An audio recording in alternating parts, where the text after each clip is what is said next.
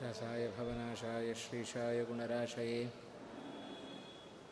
हृद्याय शुद्धविद्याय मध्वाय च नमो नमः यो विप्रलम्भविपरीतमतिप्रभूतवादान्निरस्य कृतवान् भुवि तत्त्ववादम् सर्वेश्वरो हरिरिति प्रतिपादयन्तम् आनन्दतीर्थमुनिवर्यमहं नमामि भवति यदनुभावादेडमुकोऽपि वाग्मी जडमतिरपि जन्तुर्जायते प्राज्ञमौलिः। सकलवचनचेतो देवता भारती सा मम वचसि निधत्तां सन्निधिं मानसे च।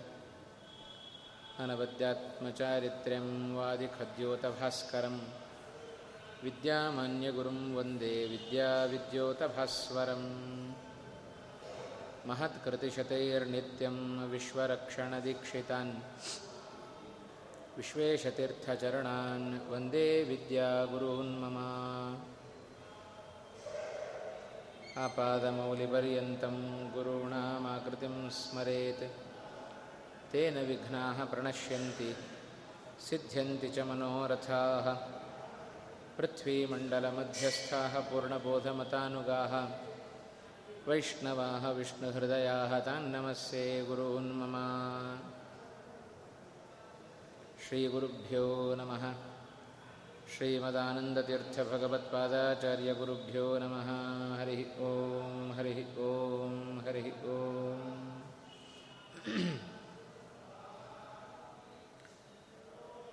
नारायणाय परिपूर्ण नारायणं नारायणाय परिपूर्णगुणार्णवाय विश्वोदयस्थितिलयोन्यतिप्रदाय ज्ञानप्रदाय विबुधा सुरसौख्यदुःखसत्कारणाय विदताय नमो नमस्ते नारायणं नमस्कृत्य नरं चैव नरोत्तमं देवीं सरस्वतीं व्यासं ततो जयमुदीरयेत् वेदव्यासगुणावास विद्याधीशसतां वश मां निराशङ्गतक्लेशं कुर्वनाशं हरे निशम् कृष्णं वन्दे मन्थपाशधरं दिव्यार्भकाकृतिं शिखाबन्धत्रयोपेतं भैष्मीमध्वकरार्चितं ಮಹಾಭಾರತದ ಮೂಲಕ ವೇದವ್ಯಾಸರು ಅನೇಕ ಅಂಶಗಳನ್ನು ನಮಗೆ ತಿಳಿಸಿಕೊಟ್ಟಿದ್ದಾರೆ. ಅದರ ಹಿನ್ನೆಲೆಯಲ್ಲಿ ನಿನ್ನೆಯ ದಿವಸ ಭೀಷ್ಮಾಚಾರ್ಯರ ಉತ್ತಮವಾದ ನಿಲುವು, ತಾಯಿಯಾದ ಸತ್ಯವತಿಗೆ ಅವರು ಹೇಳಿದ ಮಾತುಗಳನ್ನು ಗಮನಿಸಿದರೆ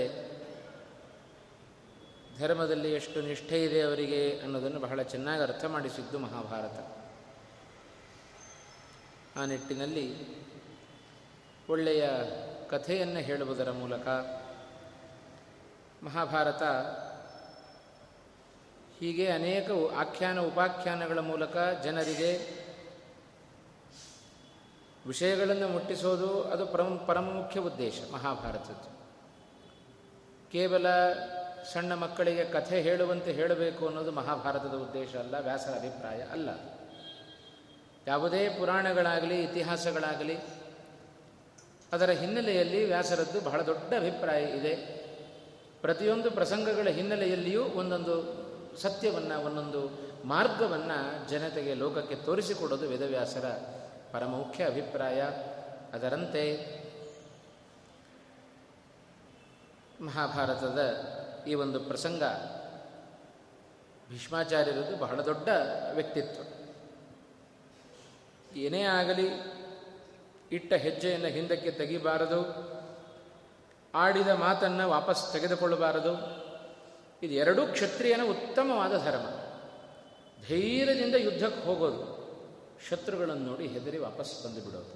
ಉತ್ತಮವಾದ ಕ್ಷತ್ರಿಯನ ಕರ್ತವ್ಯ ಅಲ್ಲ ಇದು, ಕ್ಷತ್ರಿಯನ ಧರ್ಮ ಅಲ್ಲ ಇದು. ಆಡಿದ ಮಾತನ್ನು ಉಳಿಸಿಕೊಳ್ಳೋದು ಏನೇ ಆಗಲಿ, ಪ್ರಾಣ ಹೋದರೂ ಚಿಂತೆ ಇಲ್ಲ, ನಾನು ಮಾತ್ರ ಧರ್ಮ ಬಿಡೋದಿಲ್ಲ. ಈ ಒಂದು ಭಾವನೆ ಎಷ್ಟು ಭೀಷ್ಮಾಚಾರ್ಯರಲ್ಲಿದೆ ಅನ್ನೋದನ್ನು ಬಹಳ ಸ್ಪಷ್ಟಪಡಿಸ್ತಾ ಇದೆ ಈ ಒಂದು ಮಹಾಭಾರತ. ಹಾಗಾಗಿ ಸತ್ಯವತಿ ತಾಯಿಯಾದ ಸತ್ಯವತಿಯೇ ಕೇಳ್ತಾ ಇದ್ದಾಳೆ, ನನಗೋಸ್ಕರ ನೀನು ಪ್ರತಿಜ್ಞೆ ಮಾಡಿದ್ದಿ, ನಾನೇ ಹೇಳ್ತಾ ಇದ್ದೇನೆ, ನಿನ್ನ ಪ್ರತಿಜ್ಞೆಯನ್ನು ಬಿಡು ಅಂತಂದು. ಬಿಡೋದಿಲ್ಲ ಅಂತ ಭೀಷ್ಮಾಚಾರ ಕೊನೆಗೂ ಗೆದ್ದದ್ದು ಧರ್ಮವೇ. ಹೊರತು ಎಷ್ಟು ಒಳ್ಳೆ ಉಪಾಯಗಳನ್ನು ಮಹಾಭಾರತ ನಮಗೆ ತಿಳಿಸಿಕೊಡ್ತಾ ಇದೆ. ಹಾಗಾಗಿ ನಮಗೆ ಧರ್ಮಾಧರ್ಮಗಳಲ್ಲಿ ಧರ್ಮವನ್ನು ಬಿಡುವಂಥ ಪ್ರಸಂಗ ಎದುರಾದಾಗ ಸುಲಭವಾಗಿ ಧರ್ಮ ಬಿಟ್ಟುಬಿಡುತ್ತೇವೆ. ಆದರೆ ಇಲ್ಲ ಧರ್ಮವನ್ನು ಬಿಡೋದಿಲ್ಲ ಅಂತ ಛಲ ತೊಟ್ಟರೆ ನಿಜವಾಗಲೂ ಆ ಧರ್ಮ ಒಳ್ಳೆ ಕೀರ್ತಿಯನ್ನು ನಮಗೆ ತಂದುಕೊಡುತ್ತೆ. ಆ ನಂಬಿಕೆ, ವಿಶ್ವಾಸ, ಅದರ ಮೇಲೆ ಉತ್ತಮವಾದ ಶ್ರದ್ಧೆ ಇವುಗಳು ಬೇಕಷ್ಟೇ. ಅದಿಲ್ಲ ಅಂತಾದರೆ ನಮಗೇನು ಫಲ ಸಿಗೋದಿಲ್ಲ. ಆ ನಿಟ್ಟಿನಲ್ಲಿ ಭೀಷ್ಮಾಚಾರ್ಯರು ಇಷ್ಟು ಆ ಉಚಥ್ಯನ ಕಥೆಗಳನ್ನು ಹೇಳಿ ಅದರ ಮೂಲಕವೂ ತಾಯಿಯನ್ನು ಒಪ್ಪಿಸ್ಲಿಕ್ಕೆ ಪ್ರಯತ್ನ ಪಡಿಸಿದರು ಕ್ಷತ್ರಿಯ ಕುಲ ಉದ್ಧಾರ ಆಗಬೇಕು ಅಂತ ನಿನ್ನ ಅಪೇಕ್ಷೆ ಇತ್ತು ಅಂತಾದರೆ ಅದಕ್ಕೆ ಬೇರೆ ಬೇರೆ ರೀತಿಯಾದ ಮಾರ್ಗಗಳಿದೆ ಅಂತ ಅದನ್ನು ತಿಳಿಸಿ ಇನ್ನು ಮುಂದೆ ನೀನೇನು ನಿರ್ಣಯ ಮಾಡಬೇಕು ಅದನ್ನು ನೀನೇ ಮಾಡು. ಯಾಕೆಂದರೆ ನಿನಗೇನು ಪ್ರತ್ಯೇಕವಾಗಿ ಧರ್ಮವನ್ನು ಹೇಳಿಕೊಡುವಂಥ ಅವಶ್ಯಕತೆ ಇಲ್ಲ. ಬೇಕಾದಷ್ಟು ಧರ್ಮವನ್ನು ತಿಳಿದಿದ್ದಿ ನೀನು. ಇಡೀ ಕುಲವನ್ನು ನೀನೇ ಉದ್ಧಾರ ಮಾಡುವ ಸಾಮರ್ಥ್ಯ ಇದೆ. ಹಾಗಾಗಿ ನನ್ನನ್ನು, ಪ್ರತಿಜ್ಞೆಯನ್ನು ಮುರಿಯುವುದರ ಮೂಲಕ ನನ್ನನ್ನು ಅಧರ್ಮಯುತನನ್ನಾಗಿ ಮಾಡಬೇಡ ಅಂತ. ಇಷ್ಟು ಕಳಕಳಿಯ ಪ್ರಾರ್ಥನೆ ಅದು ಭೀಷ್ಮಾಚಾರ್ಯದಿಂದ ಮೂಡಿಬಂತು ಇಷ್ಟು ಉಚತ್ಯರ ಕಥೆಗಳನ್ನು ಹೇಳಿ ಉಲ್ಲೇಖ ಮಾಡಿ. ಜಾತಾ ಪರಮಧರ್ಮಜ್ಞಾ ವೀರ್ಯವಂತೋ ಮಹಾಬಲಾ ಏತತ್ ಶ್ರುತ್ವ ತ್ವಮಪಿ ಅತ್ರ ಮಾತಃ ಕುರು ಯಥೇಪ್ಸಿತಂ ಅಂತ. ಎಲ್ಲ ಹಿರಿಯರ ಜೊತೆಗೆ, ಪುರೋಹಿತರ ಜೊತೆಗೆ, ನಾಗರಿಕರ ಜೊತೆಗೆ, ಧರ್ಮಜ್ಞರು, ದೈವಜ್ಞರ ಜೊತೆಗೆ ಈ ಒಂದು ಆಪದ್ಧರ್ಮ ಅಂತ ಏನಿದೆ ಅದರ ಬಗ್ಗೆ ಅದನ್ನು ತಿಳಿದವರ ಜೊತೆಗೆ ಎಲ್ಲರ ಬಳಿಯಲ್ಲೂ ಇದನ್ನು ವಿಚಾರ ಮಾಡು, ವಿಚಾರ ಮಾಡಿ ಒಂದು ನಿರ್ಣಯಕ್ಕೆ ಬಾ. ಅಂತ ಇಷ್ಟು ಮಾತುಗಳನ್ನು ಹೇಳಿದ ಭೀಷ್ಮಾಚಾರ್ಯರು ಮತ್ತು ತಮ್ಮ ಮಾತನ್ನು ಮುಂದುವರಿಸ್ತಾ ಇದ್ದಾರೆ. ಬಹಳ ಚೆನ್ನಾಗಿ ಭಾರತ ಅದನ್ನು ಹೇಳಿತು ಪುನರ್ ಭರತ ವಂಶಸ್ಯ ಹೇತುಂ ಸಂತಾನವೃದ್ಧಯೇ. ವಕ್ಷ್ಯಾಮಿ ನಿಯತಂ ಮಾತಃ, ತನ್ಮೇ ನಿಗತತ ಶೃಣು ಮೂರು ಜನರ ಕಥೆಯನ್ನು ನಿನ್ನೆ ದಿವಸ ಹೇಳಿದರು. ಕಲ್ಮಾಷಪಾದನ ಕಥೆ ಹೇಳಿದರು. ಪರಶುರಾಮನಿಂದ ಎಲ್ಲ ಕ್ಷತ್ರಿಯರು ಸತ್ತಾಗ ಕ್ಷತ್ರಿಯರ ಸ್ತ್ರೀಯರು ಏನು ಮಾಡಿದರು ಅಂತ ಹೇಳಿದರು. ಆ ಉಚಥ್ಯ ಮುನಿಯ ಪ್ರಸಂಗ ಅದನ್ನು ತೆಗೆದುಕೊಂಡರು. ಬಲಿ ಎಂಬ ರಾಜ ಅದೇ ಉಚಥ್ಯ ಮುನಿಗಳ ಮೂಲಕ ತನ್ನ ಸಂತಾನದ ಅಭಿವೃದ್ಧಿಯನ್ನು ಪಡಿಸಿಕೊಂಡಿದ್ದಾನೆ. ಹಾಗಾಗಿ ಲೋಕದಲ್ಲಿ ಕ್ಷತ್ರಿಯ ಸ್ತ್ರೀಯರು ಬ್ರಾಹ್ಮಣರ ಮೂಲಕ ಯಾವ ಉದ್ದೇಶಕ್ಕೆ ಕೇವಲ ಧರ್ಮದ ಉದ್ದೇಶ. ಹೊರತು ಅವರ ಕಾಮದ ಬಯಕೆಯಿಂದಾಗಲಿ ಅಥವಾ ಬೇರೆ ಇನ್ಯಾವ ಇತರ ಉದ್ದೇಶಗಳಿಂದಾಗಲಿ ಅಲ್ಲ, ಕೇವಲ ಕುಲದ ಉದ್ಧಾರಕ್ಕೋಸ್ಕರ ಈ ರೀತಿಯಾದ ಮಾಡಿಕೊಂಡದ್ದನ್ನು ಅನೇಕ ದೃಷ್ಟಾಂತಗಳು ಈ ವಿಷಯದಲ್ಲಿದೆ ಅಂತ ಇಷ್ಟು ವಿಷಯವನ್ನು ತಿಳಿಸಿದ ಭೀಷ್ಮಾಚಾರ್ಯರು.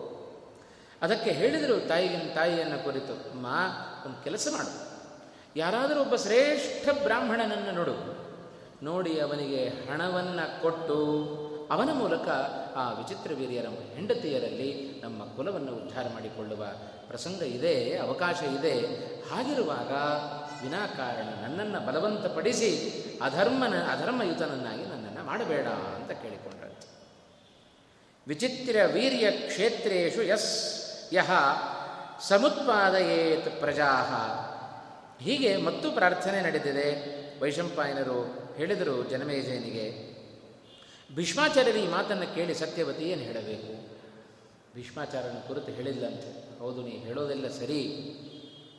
ಬ್ರಾಹ್ಮಣರ ಮೂಲಕ ಕ್ಷತ್ರಿಯ ಕುಲದ ಅಭಿವೃದ್ಧಿಯನ್ನು ಮಾಡಿಕೊಳ್ಳಬೇಕಾದ್ದು ನಿಜ. ಆದರೆ ಮಾತು ಏನು ದೃಷ್ಟಾಂತಗಳನ್ನು ಕೊಟ್ಟಿಯಲ್ಲ ನೀನು? ಇದೆಲ್ಲ ಪೌರಾಣಿಕವಾದ ಕಥೆಗಳಿದು, ಅಂತಂದಂತೆ ಸತ್ಯವತಿ. ಹಾಗಾಗಿ ಪುರಾಣದಲ್ಲಿ ಹಿಂದೆ ನಡೆದು ಹೋಗಿದ್ದಾರೆ.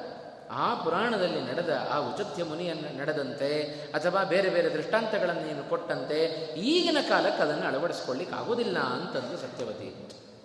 ಇದನ್ನು ಗಮನಿಸಬೇಕಾದ್ರು ಪ್ರತಿಯೊಂದು ಯುಗದ ಯುಗದ ಧರ್ಮಗಳು ಬೇರೆ ಬೇರೆ ಅಂತಿರ್ತಾರೆ ಎಲ್ಲ ಯುಗದಲ್ಲಿಯೂ ಒಂದೇ ರೀತಿಯಾದ ಧರ್ಮ ಅಲ್ಲ. ಕೃತಯುಗದ ಧರ್ಮಾಚರಣೆಗಳು ಬೇರೆ, ತ್ರೇತಾಯುಗದ ದ್ವಾಪರಯುಗದ ಧರ್ಮಾಚರಣೆಗಳು ಬೇರೆ, ಕಲಿಯುಗದ ಧರ್ಮಾಚರಣೆಗಳು ಬೇರೆ ಅಂತ. ಹಿಂದೆ ಎಷ್ಟು ತೀಕ್ಷ್ಣವಾದ ಧರ್ಮಾಚರಣೆಯನ್ನು ಮಾಡ್ತಾ ಇದ್ರೋ, ಅಷ್ಟು ಧರ್ಮಾಚರಣೆಯನ್ನು ಕಲಿಯುಗದಲ್ಲಿ ವಿಧಾನ ಮಾಡಿಬಿಟ್ರೆ ಯಾರೂ ಧರ್ಮ ಮಾಡಲಿಕ್ಕೆ ಸಾಧ್ಯವೇ ಇಲ್ಲ. ಎಲ್ಲ ಮಾಡೋ ಮಾಡೋವರು ಕೈಬಿಟ್ಟು ಕೊಡಬೇಕಾಗುತ್ತೆ. ಅದಕ್ಕೆ ಕಲಿಯುಗದಲ್ಲಿ ಒಂದಿಷ್ಟು ಧರ್ಮಾಚರಣೆಗಳು ಅಂತ ಪ್ರತ್ಯೇಕ ಯುಗಕ್ಕನುಸಾರಿಯಾಗಿ ಧರ್ಮಗಳನ್ನು ವಿಧಾನ ಮಾಡ್ತಾ ಹೋಗಿದ್ದಾರೆ. ಅಷ್ಟು ಕಠಿಣವಾದ ಧರ್ಮಗಳನ್ನು ಕಲಿಯುಗದಲ್ಲಿ ವಿಧಾನ ಮಾಡಲಿಲ್ಲ. ತುಂಬ ಸರಳವಾದ ಉಪಾಯಗಳನ್ನು ಶ್ರೀಮದಾಚಾರ್ಯ ತಿಳಿಸಿಕೊಟ್ಟರು ಅರ್ಚಿತ ಸಂಸ್ಮೃತೋ ಧ್ಯಾತ ಕೀರ್ತಿತ ಕಥಿತ ಶ್ರುತ ಯೋ ದದಾತ್ಯಮೃತತ್ವ ಹಿ ಸಮಾಂ ರಕ್ಷತು ಕೇಶವ ಎಂಬುದಾಗಿ ಕೃಷ್ಣಾಮೃತ ಮಹಾರಣವದ ಪ್ರಾರಂಭದ ಶ್ಲೋಕದಲ್ಲಿ, ಕಲಿಯುಗದಲ್ಲಿ ಮಾಡಬೇಕಾದ ಸಾಧನೆಗಳು ಯಾವುದು ಅಂತ ಸ್ಪಷ್ಟವಾಗಿ, ಸರಳವಾಗಿರುವ ಆರು ಉಪಾಯಗಳನ್ನು ಶ್ರೀಮದಾಚಾರ್ಯ ತಿಳಿಸಿಕೊಟ್ಟರು. ಕಲಿಯುಗದಲ್ಲಿ ಇದೇ ಉತ್ತಮವಾದ ಧರ್ಮ. ಇದನ್ನು ಮಾಡ್ರಿ ಅಂತಂದರು. ಹಾಗೆಯೇ ಸತ್ಯವತಿ ಹೇಳುತ್ತಾ ಇದ್ದಾಳೆ ನೀನು ಹೇಳಿದ ಪುರಾಣದ ಕಥೆಗಳನ್ನು ಎಲ್ಲ ಸಂದರ್ಭದಲ್ಲಿ ಅಳವಡಿಸಿಕೊಳ್ಳಿಕ್ಕಾಗೋದಿಲ್ಲಪ್ಪ. ಪೌರಾಣಿ ಶ್ರುತಿರಿತ್ಯೇಷ ಪ್ರಾಪ್ತ ಕಾಲಮಿದಂ ಕುರು. ಈ ಪ್ರಸಕ್ತ ಏನು ಬೇಕೋ ಅದನ್ನೇನು ನೀನು ಮಾಡು ಅಂತಂದ ಸತ್ಯವತಿ ಭೀಷ್ಮಾಚಾರ್ಯರಿಗೆ ಹೇಳಿದ ಮಾತು. ಏನದು? ತ್ವಂಹಿ ಪುತ್ರ ಕುಲಸ್ಯಾಸ್ಯ ಜ್ಯೇಷ್ಠ ಶ್ರೇಷ್ಠಶ್ಚ ಭಾರತ ಅಂತ. ನಮ್ಮ ಈ ಕುಲಕ್ಕೆ ಸದ್ಯ ಇರುವ ಪರಿಸ್ಥಿತಿ ಜ್ಯೇಷ್ಠ, ಶ್ರೇಷ್ಠ ಎಲ್ಲವೂ ನೀನೇ ಆಗಿದೆ ಇದೇನಾದರೂ ಕುಲದ ಅಭಿವೃದ್ಧಿ ಆಗಬೇಕು ಅಂತಾದರೆ ನಿನ್ನಿಂದಲೇ ಆಗಬೇಕು. ಮತ್ತು ಅದೇ ಹಠ ಹಿಡಿತಾ ಇದ್ದಾಳೆ ಸತ್ಯವತಿ. ಅಷ್ಟು ನಂಬಿಕೆ ಭೀಷ್ಮಾಚಾರ್ಯನ ಮೇಲೆ ನೀನು ನನ್ನ ಮಗನಾಗಿದ್ದಿ. ನಿನ್ನ ಕಡೆಯ ತಮ್ಮ ವಿಚಿತ್ರವೀರ್ಯ ಅವನಿನ್ನು ಬಾಲಕ, ಬಾಲಕನಾಗಿದ್ದಾಗಲೇ ಅವನು ಸ್ವರ್ಗವನ್ನು ಸೇರಿಕೊಂಡಾಯಿತು. ಇನ್ನು ನಮ್ಮ ಕುಲದಲ್ಲಿ ಇರುವ ಹಿರಿಯ ಅಂತ ಹೇಳಿದ್ರೆ ನಿನ್ನನ್ನು ಬಿಟ್ಟರೆ ಮತ್ತೆ ಯಾರಿದ್ದಾರೆ ಇಮೇ ಮಹಿಷ್ಯೌ ತಸ್ಯೇಹ ಕಾಶಿರಾಜಸುತೆ ಬುಭೆ ರೂಪಸ್ ರೂಪಯೌವನ ಸಂಪನ್ನೆ ಪುತ್ರಕಾಮೇ ಚ ಭಾರತ. ಧರ್ಮ ಧರ್ಮ್ಯಮೇತತ್ ಪರಂ ಜ್ಞಾತ್ವ ಸಂತಾನಾಯ ಕುಲಸ್ಯ ಚ ಆಭ್ಯಾಂ ಮಯ ನಿಯೋಗಾತ್ತು ಧರ್ಮಂ ಚರಿತುಮರ್ಹಸಿ.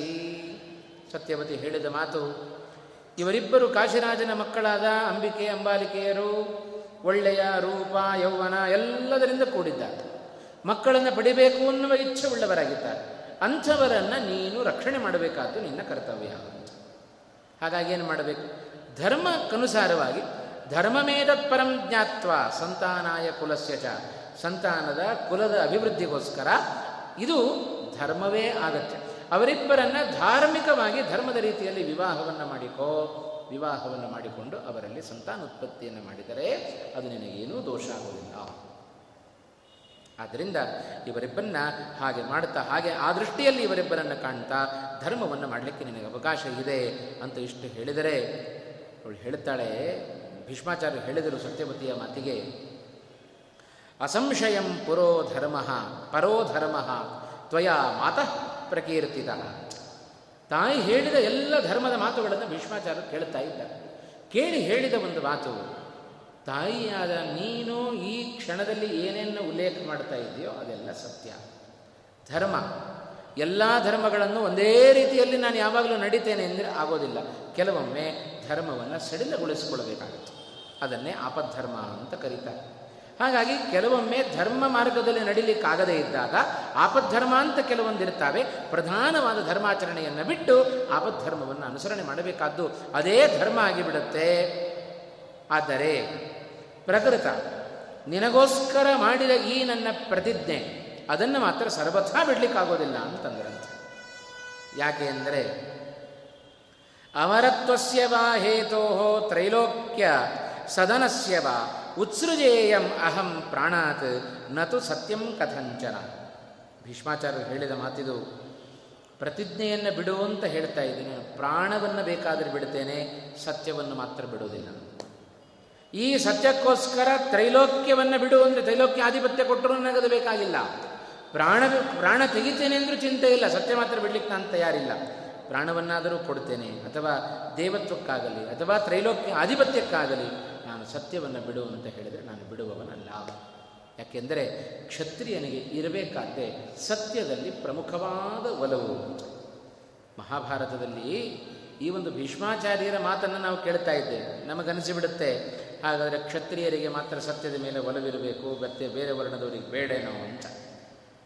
ಆದರೆ ಇದೇ ಭಾಗವತ ಸಪ್ತಮ ಸ್ಕಂದದ ಕೊನೆ ಭಾಗದಲ್ಲಿ ವ್ಯಾಸರು ಹೇಳುವಾಗ ಅನೇಕ ವರ್ಣಗಳಿಗೆ ಬೇಕಾದ ನಾಲ್ಕು ವರ್ಣಗಳು, ನಾಲ್ಕು ಆಶ್ರಮಗಳು, ಅದನ್ನು ಸೃಷ್ಟಿ ಮಾಡಿದವ ಭಗವಂತನೇ. ಆ ವರ್ಣಾಶ್ರಮಗಳಿಗೆ ಬೇಕಾದ ಧರ್ಮಗಳನ್ನೂ ಭಾಗವತ ಉಲ್ಲೇಖ ಮಾಡಿತು. ಸಪ್ತಮಸ್ಕಂಧ ಅಂದರೆ ನರಸಿಂಹಾವತಾರ ಆಯಿತು, ಹಿರಣ್ಯಕಶುವಿನ ಸಂಹಾರ ಆಯಿತು, ಅಲ್ಲಿಗೆ ಮುಗಿಲಿಲ್ಲ ಸಪ್ತಮಸ್ಕಂಧ ಅದಕ್ಕೆ ಮುಂದೆ ಬೇಕಾದಷ್ಟು ತಿಳ್ಕೊಳ್ಳುತ್ತಾ ವಿಚಾರಗಳಿದ್ದಾರೆ ಸಪ್ತಮ ಸ್ಕಂದದ ಕೊನೆಯ ಭಾಗದಲ್ಲಿ. ಎಲ್ಲ ವರ್ಣಾಶ್ರಮ ಧರ್ಮಗಳಿಗೆ ಬೇಕಾಗಿರತಕ್ಕಂಥ ಆ ವಿಚಾರಗಳು. ಪ್ರಾರಂಭದಲ್ಲಿ ಹೇಳುವಾಗ ವ್ಯಾಸರು ಆ ನಾಲ್ಕು ವರ್ಣದವರಿಗೆ ಸಾಮಾನ್ಯವಾದ ಕೆಲವೊಂದು ಸಾಧಾರಣವಾದ ನಿಯಮಗಳನ್ನು ಹೇಳಿದೆ. ಇಂಥಿಂಥವುಗಳನ್ನು ನಾಲ್ಕು ವರ್ಣಾಶ್ರಮದವರು ಆಚರಣೆ ಮಾಡಬೇಕು.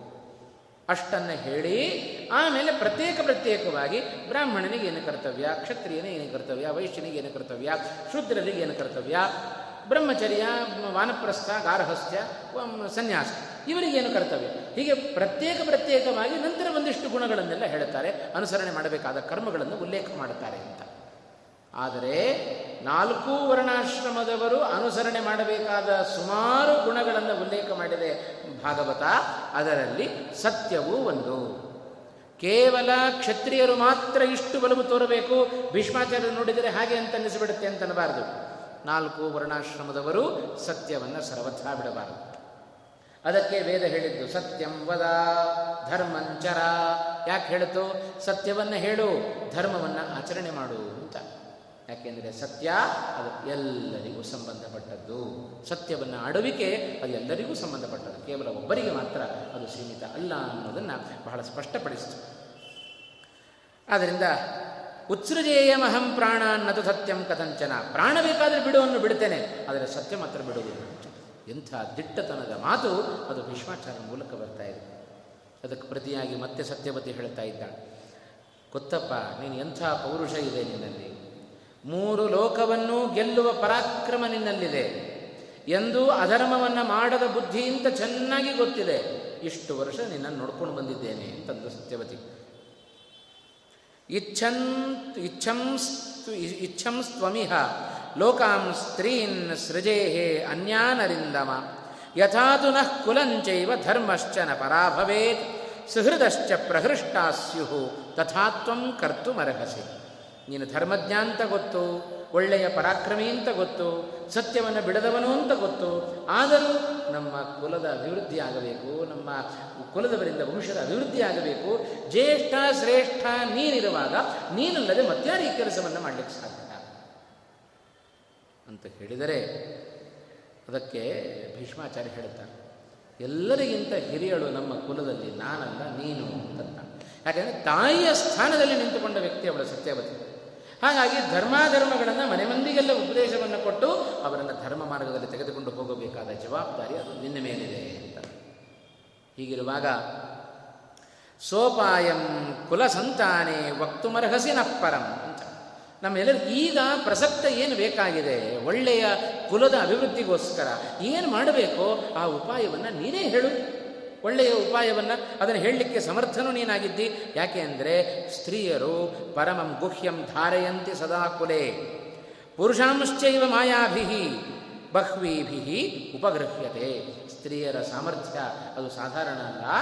ತಮ್ಮ ವಿಶೇಷವಾದ ಗುಣಗಳಿಂದ ಎಲ್ಲರನ್ನೂ ವಶಪಡಿಸಿಕೊಳ್ಳುವ ಸಾಮರ್ಥ್ಯ ಸ್ತ್ರೀಯರಲ್ಲಿದೆ. ಹಾಗಾಗಿ ತಮ್ಮ ಒಳ್ಳೆಯ ಗುಣಗಳಿಂದ ಮನೆ ಮಂದಿಯನ್ನೆಲ್ಲ ವಶಪಡಿಸಿಕೊಳ್ಳಬಹುದು, ಕೇವಲ ಅವರನ್ಯಾಕೆ ಉಳಿದ ಎಲ್ಲರನ್ನೂ ತನ್ನ ಅಧೀನದಲ್ಲಿಟ್ಟುಕೊಳ್ಳುವ ಸಾಮರ್ಥ್ಯ ಅದು ಸ್ತ್ರೀಯರಿಗಿದೆ. ಹಾಗಿರುವಾಗ ನೀನೇ ಯಾಕೆ ನಮಗೆ ಒಳ್ಳೆಯ ಉಪಾಯವನ್ನು ಹೇಳಬಾರದು? ಸಾ ಸತ್ಯವತಿ ಸಂಪಶ್ಯ ಧರ್ಮಂ ಸತ್ಯಪರಾಯಣೆ, ಯಥಾ ನ ಜಹ್ಯಾಂ ಸತ್ಯಂಚ ನಸೀದೇಚ್ಚ ಕುಲಂ ಹಿನಃ, ತ್ವಮೇವ ಕುಲವತ್ ಕುಲವೃದ್ಧಾಸಿ ಗೌರವಂತು ಪರಂ ತ್ವಯಿ. ಹೀಗೆ ಭೀಷ್ಮಾಚಾರ್ಯ ಸತ್ಯವತಿಗೆ ಪ್ರತಿಯಾದ ಹೆಚ್ಚು ಹೆಚ್ಚು ಅವಳು ಏನು ಮಾತನ್ನು ಹೇಳಿದರು ತಾಯಿಯಾದ ಸತ್ಯವತಿ ಅದಕ್ಕೆ ಪ್ರತಿಯಾಗಿ ಮತ್ತೊಂದು ಧರ್ಮದ ಮಾತುಗಳನ್ನು ಹೇಳ್ತಾ ಸತ್ಯವತಿಯನ್ನು ಬಾಯಿ ಮುಚ್ಚಿಸ್ತಾ ಇದ್ದಾರಂತೆ. ವೈಶಂಪಾಯನರು ಹೇಳಿದರು, ಜನಮೇಜಯ, ಹೀಗೆ ಆ ಸತ್ಯವತ್ತು, ಸತ್ಯವತಿ ಮತ್ತು ಆ ಭೀಷ್ಮಾಚಾರ್ಯರ ನಡುವೆ ಇಂಥ ಒಂದು ಸಂವಾದ ನಡೀತಾ ಇದೆ. ಧರ್ಮವನ್ನು ಬಿಡು ಆಪದ್ಧರ್ಮವನ್ನು ಅನುಸರಣೆ ಮಾಡುವಂಥ ತಾಯಿ ಏನು ಮಾಡಿದರೂ ನಾನು ಧರ್ಮವನ್ನು ಬಿಡೋದಿಲ್ಲ, ಕೊಟ್ಟ ಮಾತನ್ನು ನಾನು ತಪ್ಪೋದಿಲ್ಲ ಭೀಷ್ಮಾಚಾರ್ಯ ಜನಮೇಜನಿಗೆ ಕುತೂಹಲ. ಮುಂದೇನಾಯಿತು? ಅಂತ ಕುತೂಹಲದಿಂದ ಮತ್ತೂ ಪ್ರಶ್ನೆ ಮಾಡುತ್ತಾ ಇದ್ದಾನೆ ಜನ. ಆಗ ವೈಶಂಪಾಯನರು ತಮ್ಮ ಮಾತನ್ನು ಮುಂದುವರಿಸ್ತಾ ಇದ್ದಾರೆ. ತತಃ ಸತ್ಯವತಿ ಭೀಷ್ಮಂ ವಾಚ ಸಂಸಜ್ಜಮಾನಯ. ವಿಹಸ್ ವಿಹಸಂತೇವ ಸೌವ್ರೀಡಂ ಇದಂ ವಚನಮ್ರವೀಚ ಆ ತನ್ನ ಮಗನ ಈ ಛಲವನ್ನು ಕಂಡಾಗ ಏನಾದರೂ ಅಧರ್ಮವನ್ನು ಮಾಡು ಅಂತ ನಮ್ಮ ಯಾರಿಗೂ ಇಷ್ಟು ಕೇಳ್ಕೊಳ್ಬೇಕಾಗಿಲ್ಲ. ಸುಳ್ಳು ಹೇಳು, ಧರ್ಮವನ್ನು ಬಿಡು ಅಂತ ನಮಗ್ಯಾರಿಗೂ ಇಷ್ಟು ಇಷ್ಟು ಕೇಳ್ಕೊಳ್ಬೇಕಾಗಿಲ್ಲ ಏಕೆಂದರೆ ಮನಸ್ಸು ಮೊದಲೇ ನಮ್ಮ ಮನಸ್ಸು ಚಂಚಲ. ಯಾರಾದರೂ ಏನು, ಯಾರು ಏನು ಹೇಳದೇ ಇದ್ದರೂ ನಮ್ಮ ಮನಸ್ಸು ಅಧರ್ಮದ ಕಡೆಗೆ ತಿರುಗುತ್ತಾ ಇರುತ್ತೆ. ಯಾರಾದರೂ ಇಷ್ಟು ಬಲವಂತ ಮಾಡ್ತಾರೆ ಅಂದರೆ ಸುಲಭವಾಗಿ ಅವ್ರ ಮೇಲೆ ತಪ್ಪೆತ್ತು ಹಾಕಿ ಅಧರ್ಮ ಮಾಡಿಬಿಡುತ್ತೆ.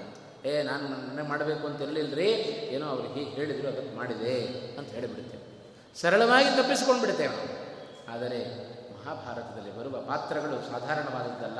ಇಷ್ಟು ಧರ್ಮದಲ್ಲಿ ಛಲ ಉಳ್ಳ ಆ ಭೀಷ್ಮಾಚಾರ್ಯರ ನಡೆಯನ್ನು ಮಹಾಭಾರತ ಬಹಳ ಚೆನ್ನಾಗಿ ಅದನ್ನು ಹೆಸರಿಸ್ತಾ ಇದೆ. ಹೀಗೆ ಭೀಷ್ಮಾಚಾರ್ಯರು ಅಷ್ಟು ನಿಲುವನ್ನು ತಳೆದದ್ದನ್ನು ನೋಡಿ ಮಗ, ಎಷ್ಟು ಹೇಳಿದರೂ ಧರ್ಮವನ್ನು ಬಿಡ್ತಾ ಇಲ್ಲ, ಸತ್ಯವನ್ನು ಬಿಡ್ತಾ ಇಲ್ಲ.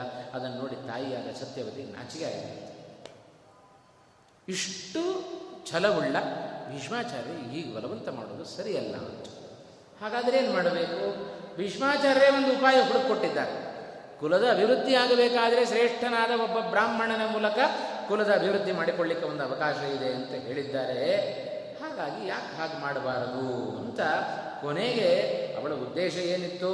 ಏನೇ ಆದರೂ ಭೀಷ್ಮರ ಮೂಲಕ ಆಗಲಿ. ಅಂತ ಯಾಕೆಂದರೆ ಭೀಷ್ಮಾಚಾರ್ಯ ಹೇಳ್ತಾ ಇದ್ದಾರೆ, ಎಲ್ಲರೂ ನಿನ್ನ ಮಾತನ್ನು ಕೇಳಬೇಕು ಅಂತ. ಅದಕ್ಕೆ ಸತ್ಯವತಿ ಹೇಳಿದ್ದು, ನನ್ನ ಮಾತು ಕೇಳೋದಲ್ಲಪ್ಪ, ನಿನ್ನ ಮಾತನ್ನು ಕೇಳಬೇಕು ಎಲ್ಲರೂ ಕೂಡ. ಯಾಕೆಂದರೆ ತ್ವಮೇವ ನ ಕುಲೇ ಧರ್ಮ, ತ್ವಂ ಸತ್ಯಂ ತ್ವಂ ಪರಾಗತಿ, ನಮ್ಮ ಇಡೀ ಕುಲಕ್ಕೆ ನೀನೇ ದೊಡ್ಡ ಆಶ್ರಯ. ನೀನು ಹೇಳಿದಂತೆ ನಡಬೇಕು. ತ್ವಮೇವ ನಹ ಕುಲೇ ಧರ್ಮ, ನಮ್ಮ ಕುಲದಲ್ಲಿ ಧರ್ಮ, ನೀನೇ ಧರ್ಮ ಅಂತಂದು. ಅಂದರೆ ಧರ್ಮ ಸ್ವರೂಪ ಅಂತ ಅರ್ಥ. ನೀನೇ ಸತ್ಯ, ನೀನೇ ಧರ್ಮ ಇಲ್ಲ ಸ್ವರೂಪ ಕಥನ ಇದು. ಅಂದರೆ ಧರ್ಮ ಸ್ವರೂಪವುಳ್ಳಂತಹ ಸತ್ಯ ಸ್ವರೂಪರಾದ ಭೀಷ್ಮಾಚಾರ್ಯರು ನೀವೇ ಉತ್ತಮವಾದ ಗತಿ ಇದು ಅಂತ ನಮ್ಮ ಕುಲಕ್ಕೆ. ಹಾಗಾಗಿ ನನ್ನ ಅಭಿಪ್ರಾಯ ಏನು? ನನ್ನ ಮಾತನ್ನು ಕೇಳಬೇಕು ಅಂತಲ್ಲ, ನಮ್ಮ ಇಡೀ ಕುಲಕ್ಕೆ ಧರ್ಮ, ಸತ್ಯ ಇವುಗಳ ಸ್ವರೂಪರಾದ ನಿಮ್ಮ ಮಾತನ್ನು ಇಡೀ ಕುಲದವರು ಕೇಳಬೇಕು ಅನ್ನೋದು ನನ್ನ ಅಭಿಪ್ರಾಯ. ಪ್ರಾಯ ಅದಕ್ಕೆ ಏನು ಹೆಸರು ಬಂದದ್ದು ಕುರುಕುಲ ಪಿತಾಮಹ ಅಂತ ಕರೆದರು ಭೀಷ್ಮಾಚಾರ್ಯರು. ನಿಜವಾಗಲೂ ಆ ಸ್ಥಾನದಲ್ಲಿ ನಿಂತು ಆ ಭೀಷ್ಮಾಚಾರ್ಯರ ಮಾತಿಗೆ ಕೊನೆಯವರೆಗೂ ಹೆಚ್ಚು ಬೆಲೆ ಸಿಕ್ಕಿತು ಹಾಗಾಗಿ ಆ ಸತ್ಯವತಿ ಭೀಷ್ಮಾಚಾರ್ಯನ ಕುರಿತು ನಾಲ್ಕು ಮಾತುಗಳನ್ನು ಹೇಳ್ತಾ ಇದ್ದಾಳೆ. ಇಷ್ಟು ಅಭಿಪ್ರಾಯ ನಿನ್ನಲ್ಲಿತ್ತು ಅಂತಾದರೆ, ಧರ್ಮ, ಅರ್ಥ, ಕಾಮ, ಮೋಕ್ಷ, ನಾಲ್ಕು ವಿಧವಾದ ಪುರುಷಾರ್ಥಗಳಿದ್ದಾವೆ. ಆ ಪುರುಷಾರ್ಥಗಳಲ್ಲಿ ಮೊದಲನೆಯ ಪುರುಷಾರ್ಥವೇ ಧರ್ಮ. ಅದನ್ನು ಬಿಟ್ಟುಬಿಡುತ್ತೇವೆ ನಾವು. ಧರ್ಮ ಬೇಡ. ಕೊನೆಯದ್ದು ಧರ್ಮದಿಂದಾಗಿಯೇ ಸಿಗತಕ್ಕಂಥದ್ದು ಮೋಕ್ಷ. ಅದು ಬೇಡ. ಮಧ್ಯದಲ್ಲಿರತಕ್ಕಂಥ ಅರ್ಥಕಾಮಗಳ ಬಗ್ಗೆ ನಮಗೆ ಹೆಚ್ಚು ಒಲವು. ಆದರೆ ವಿಶೇಷ ಅಂದರೆ ಆ ಅರ್ಥಕಾಮಗಳು ಧರ್ಮದ ಮೂಲಕವಾಗಿಯೇ ನಮಗೆ ಸಿಕ್ಕರೆ ಅದು ಸ್ವಲ್ಪ ನಮ್ಮ ನಮಗೆ ಉಳಿಯತ್ತು. ಇಲ್ಲದೆ ಹೋದರೆ ಅಧರ್ಮದಿಂದ ಅರ್ಥವನ್ನು ಸಂಪಾದನೆ ಮಾಡಿದರೆ, ಅಧರ್ಮದಿಂದ ಕಾಮವನ್ನು ನಾವು ಸಂಪಾದನೆ ಮಾಡಿದರೆ, ಅದರಿಂದ ನಮಗೆ ಅನರ್ಥವೇ ಹೊರತು ಯಾವ ಪ್ರಯೋಜನವೂ ನಮಗಾಗುವುದಿಲ್ಲ. ಹಾಗಾಗಿ ಆ ಧರ್ಮ, ಮೋಕ್ಷ ಇವೆರಡರ ಮಧ್ಯದಲ್ಲಿ ಅರ್ಥ ಕಾಮಗಳನ್ನು ಹಾಕಿದ್ದು ಇದೇ ಉದ್ದೇಶ. ಆದ್ದರಿಂದ ಆ ಧರ್ಮ ಇದೆಯಲ್ಲ ಅದೆಲ್ಲದಕ್ಕೂ ಕಾರಣ. ಧರ್ಮದಿಂದಾಗಿಯೇ ಅರ್ಥ, ಧರ್ಮದಿಂದಾಗಿಯೇ ಕರ್ಮ, ಧರ್ಮದಿಂದಾಗಿಯೇ ಮೋಕ್ಷ. ಆದ್ದರಿಂದಲೇ ಕೃಷ್ಣ ಹೇಳಿದ್ದು, ತಸ್ಮಾತ್ ಧರ್ಮಂ ಸಮಾಚರೇತ್ ಆದ್ದರಿಂದ ಧರ್ಮವನ್ನು ನೀವು ಆಚರಣೆ ಮಾಡಿರಿ ಅಂತ ಇಷ್ಟು ಕಟ್ಟುನಿಟ್ಟಾದ ಮಾತುಗಳನ್ನು ಕೃಷ್ಣನ ಮೂಲಕ ನಾವು ಕೇಳುತ್ತೇವೆ. ಸತ್ಯವತಿ ಭೀಷ್ಮಾಚಾರ್ಯನ ಕುರಿತು ಒಂದು ಮಾತು ಹೇಳಿದೆ. ನಿಮ್ಮನ್ನು ನಂಬಿ ಒಂದು ಮಾತು ಹೇಳುತ್ತೇನೆ ಅಂತ ಬಹಳ ರಹಸ್ಯವಾದ ಮಾತು. ಯಾರಿಗೂ ಹೇಳಬಾರದು. ನಾನು ನಿಮಗೊಂದು ಮಾತು ಹೇಳ್ತೇನೆ ರಹಸ್ಯವನ್ನು ಹೇಳ್ತೇನೆ ಅಂತ ಸತ್ಯವತಿ ಏನು ಮಾಡಬೇಕು? ಕುಲದ ಉದ್ಧಾರ ಆಗಬೇಕು. ಮಗನ ಕನಿಯಸ ಕೊನೆಯ ಮಗ, ಕನಿಷ್ಠ ಪುತ್ರ, ವಿಚಿತ್ರ ವೀರ್ಯನ ಮಡದಿಯರಲ್ಲಿ ಮಕ್ಕಳಾಗಬೇಕು. ಕುಲದ ಅಭಿವೃದ್ಧಿ ಆಗಬೇಕು. ಹಾಗಾದರೆ ನನ್ನ ಜೀವನದಲ್ಲಿ ನಡೆದ ಒಂದು ರಹಸ್ಯವನ್ನು ನಾನು ನಿನಗೆ ಹೇಳ್ತೇನೆ ಅಂತಂದರು ಸತ್ಯವತಿ ಭೀಷ್ಮಾಚಾರ್ಯ ಒಂದು ಮಾತನ್ನು ಹೇಳ್ತಾ ಇದ್ದಾರೆ. ನಮಗೆ ವ್ಯಾಸರ ಬಗ್ಗೆ ಏನೇನು ಹೆಸರುಗಳಿದ್ದಾವೆಯೋ ವ್ಯಾಸರ ಹಿನ್ನೆಲೆ ಇದನ್ನು ಸ್ವಯಂ ಸತ್ಯವತಿಯ ಮೂಲಕ ನಾವು ಕೇಳುವಂಥ ಪ್ರಸಂಗ ಬಂತು. ಅವರಿಗೆ ಕಾನೀನ ಅಂತ ಕರಿತೇವೆ ಕೃಷ್ಣ ದ್ವೈಪಾಯನರು ಅಂತ ಕರಿತೇವೆ. ಕೃಷ್ಣ ಅಂದರೆ ಯಾದವ ಕೃಷ್ಣನು ಹೌದು, ವಾಸಿಷ್ಠ ಕೃಷ್ಣರು ಹೌದು. ವ್ಯಾಸರಿಗೆ ಕೃಷ್ಣ ಅಂತ ಯಾಕೆ ಹೆಸರು ಬಂತು, ವೇದವ್ಯಾಸ ಅಂತ ಯಾಕೆ ಹೆಸರು ಬಂತು, ದ್ವೈಪಾಯನ ಅಂತ ಯಾಕೆ ಹೆಸರು ಬಂತು? ಇದೆಲ್ಲದಕ್ಕೂ ಸತ್ಯವತಿ ಹೇಳುವ ಈ ಒಂದು ರಹಸ್ಯದಲ್ಲಿ ಎಲ್ಲ ಹೆಸರುಗಳಿಗೂ ಉತ್ತರ ಇದೆ ಅಂತ. ಸತ್ಯವತಿ ಹೇಳುವಾಗ ತನ್ನ ಜನ್ಮದ ಹಿನ್ನೆಲೆಯನ್ನು ಸ್ವಲ್ಪ ಬಿಡಿಸಿ ಹೇಳ್ತಾ ಇದ್ದಾಳಂತೆ ತಾಯಿಯಾದ ಸತ್ಯವತಿಯಿಂದ ಬಂದ ಮಾತು ಯತ್ವಂ ವಕ್ಷ್ಯಸಿ ತತ್ ಕಾರ್ಯಂ ಅಸ್ಮಾಭಿರಿತಿ ಮೇ ಮತಿ. ತಸ್ಮಾನ್ ನಿಯ ನಿಶಮ್ಯ ಸತ್ಯಂ ಮೇ ಕುರುಷ್ವ ಯದನಂತರ ಅಂತ. ನೀನು ಹೇಳಿದ್ದು ಹೌದು ಅಂತ ಅನ್ನಿಸ್ತಾ ಇದೆ. ನೀನು ಹೇಳಿದ್ದನ್ನು ಮಾಡಬೇಕು ಅಂತಾದರೆ ನಾನು ಒಂದು ರಹಸ್ಯವನ್ನು ಹೇಳುತ್ತೇನೆ. ಆಮೇಲೆ ಏನು ಮಾಡಬೇಕು ಅಂತ ನೀನು ನಿನ್ನ ಅಭಿಪ್ರಾಯವನ್ನು ತಿಳಿಸು. ಅದರಂತೆ ನಾವು ಮುಂದುವರಿಯೋಣ ಅಂತ ತಾಯಿಯಾದ ಸತ್ಯವತಿ ಮಗನಾದ ಭೀಷ್ಮನ ಬಳಿಯಲ್ಲಿ ಹೇಳುತ್ತಾ ಇದ್ದಾಳೆ ಏನದು?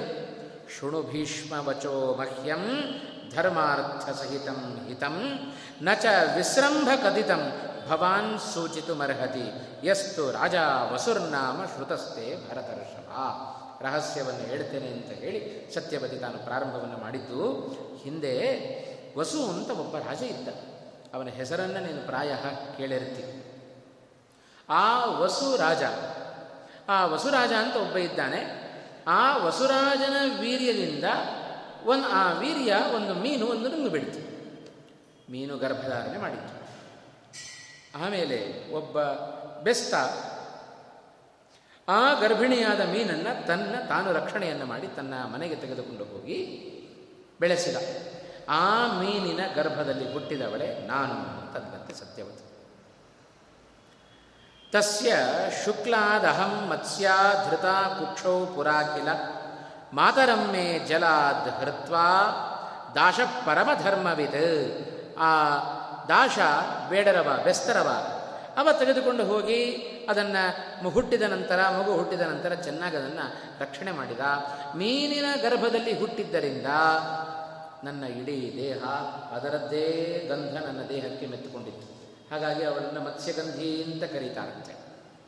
ಈ ಹೆಸರು ಬರಲಿಕ್ಕೆ ಕಾರಣ ಏನು? ಮೀನಿನ ಮತ್ಸ್ಯದ ಗರ್ಭದಿಂದ ಹೊರಗೆ ಬಂದವಳು. ಸತ್ಯವತಿ.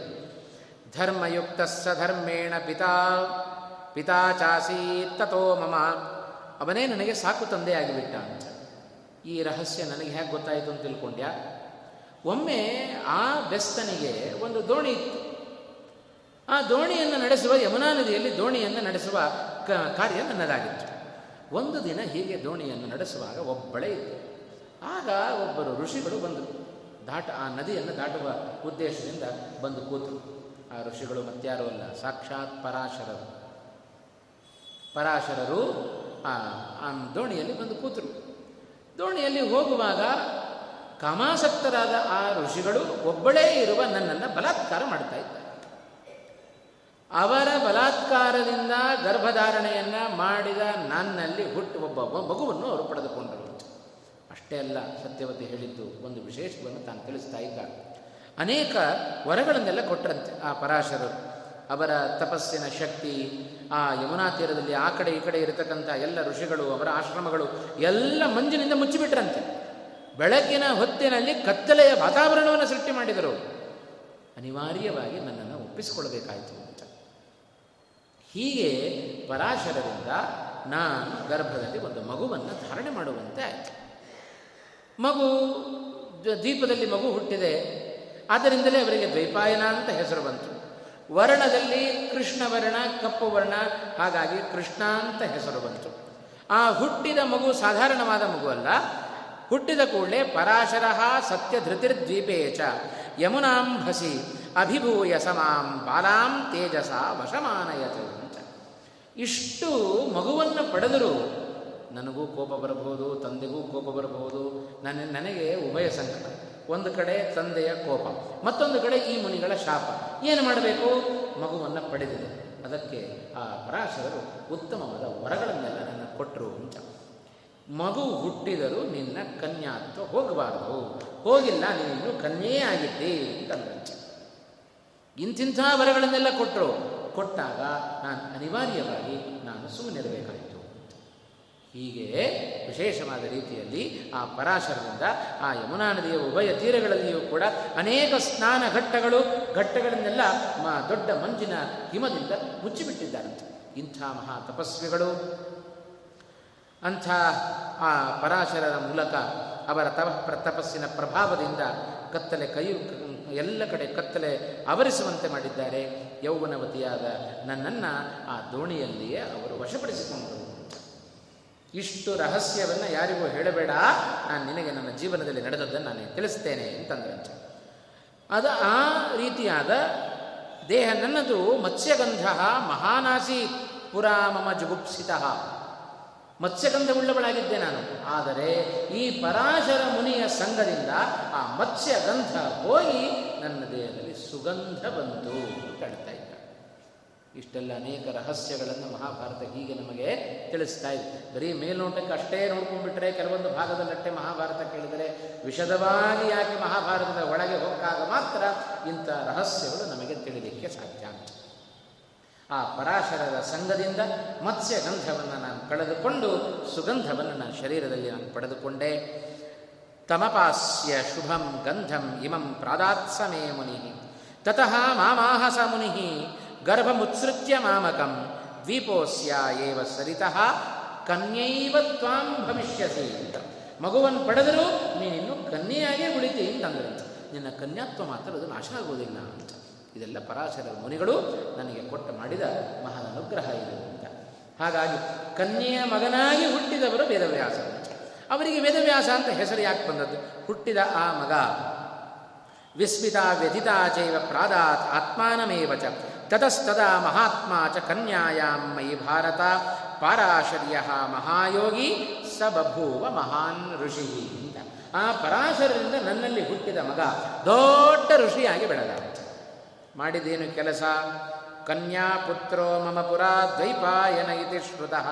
ಯೋ ವ್ಯಸ್ಯ ವೇದಾಂಶ್ಚತುರ, ತಪಸಾ ಭಗವಾನ್ ಋಷಿ. ಆ ನನ್ನ ಪರಾಶರನಿಂದ ಹುಟ್ಟಿದ ಮಗ, ಅದಕ್ಕೆ ಪರಾಶರ ಸುತ ಅಂತ ಕರೀತಾರೆ ವೇದವ್ಯಾಸರನ್ನ, ಸತ್ಯವತಿ ಸುತ ಅಂತ ಕರೀತಾರೆ. ಆ ಋಷಿಗಳು ಮಾಡಿದ ಕೆಲಸ ಏನು? ನಾಲ್ಕು ವೇದಗಳನ್ನು ವಿಭಾಗ ಮಾಡಿದರು. ಲೋಕೆ ವೇದಗಳನ್ನು ವಿಭಾಗ ಮಾಡಿ, ಲೋಕೆ ವ್ಯಾಸತ್ವ ಮಾಪೇದೆ ವ್ಯಾಸಾಂತ ಲೋಕದಲ್ಲಿ ಹೆಸರನ್ನು, ವೇದವ್ಯಾಸರು ಅಂತ ಹೆಸರನ್ನು ಪಡೆದುಕೊಂಡರು. ಕಾರ್ಷ್ಣ್ಯಾತ ಕೃಷ್ಣತ್ವಮೇವಚ. ಕಾರ್ಷ್ಣ್ಯಾತ್ ಕೃಷ್ಣವರ್ಣವುಳ್ಳವರಾಗಿದ್ದಾರೆ. ಕೃಷ್ಣ ಅಂದರೆ ಈ ಕಪ್ಪಲ್ಲ, ಆಕಾಶದಂತೆ ನೀಲವರ್ಣ. ಅದನ್ನೆಲ್ಲ ಆಚಾರ್ಯ ಬೇರೆ ಬೇರೆ ಕಡೆಗಳಲ್ಲಿ ಉಲ್ಲೇಖ ಮಾಡುತ್ತಾರೆ. ಅಂಥ ಕೃಷ್ಣವರ್ಣ ಜೊತೆಗೆ ಸತ್ಯವಾದಿ ಶಮಪರಹ ತಪಸ್ವಿ ದಗ್ಧ ಕಿಲ್ವಿಷ ಆ ನನ್ನ ಮಗನ ಸಾಮರ್ಥ್ಯ ಅದು ಸಾಧಾರಣವಾದದ್ದಲ್ಲ. ಅತ್ಯಂತ ಸತ್ಯವಾದಿ ಸತ್ಯವನ್ನೇ ಹೇಳುವ ವ್ಯಕ್ತಿ. ಜೊತೆಗೆ ಶಾಂತಿ ಪರರಾಗಿದ್ದಾರೆ ಮಹಾ ತಪಸ್ ತಪಸ್ವಿಯೂ ಹೌದು, ಎಲ್ಲ ಪಾಪಗಳನ್ನು ಕಳಿತಕ್ಕಂಥ ವ್ಯಕ್ತಿಯೂ ಹೌದು. ಇಂಥ ವಿಶೇಷವಾದ ಗುಣಗಳನ್ನು ಹೊಂದಿರತಕ್ಕಂಥ ವ್ಯಕ್ತಿ ಪರಾಶರನ ಮೂಲಕ ನನಗೆ ಮಗನಾಗಿ ಹುಟ್ಟಿದ ಅಂತ. ಮಗನಾಗಿ ಹುಟ್ಟಿ ಏನೋ ನನ್ನ ಜೊತೆಗೆ ಇದ್ದ ಅಂತ ತಿಳ್ಕೊಳ್ಬೇಡ್ರಿ.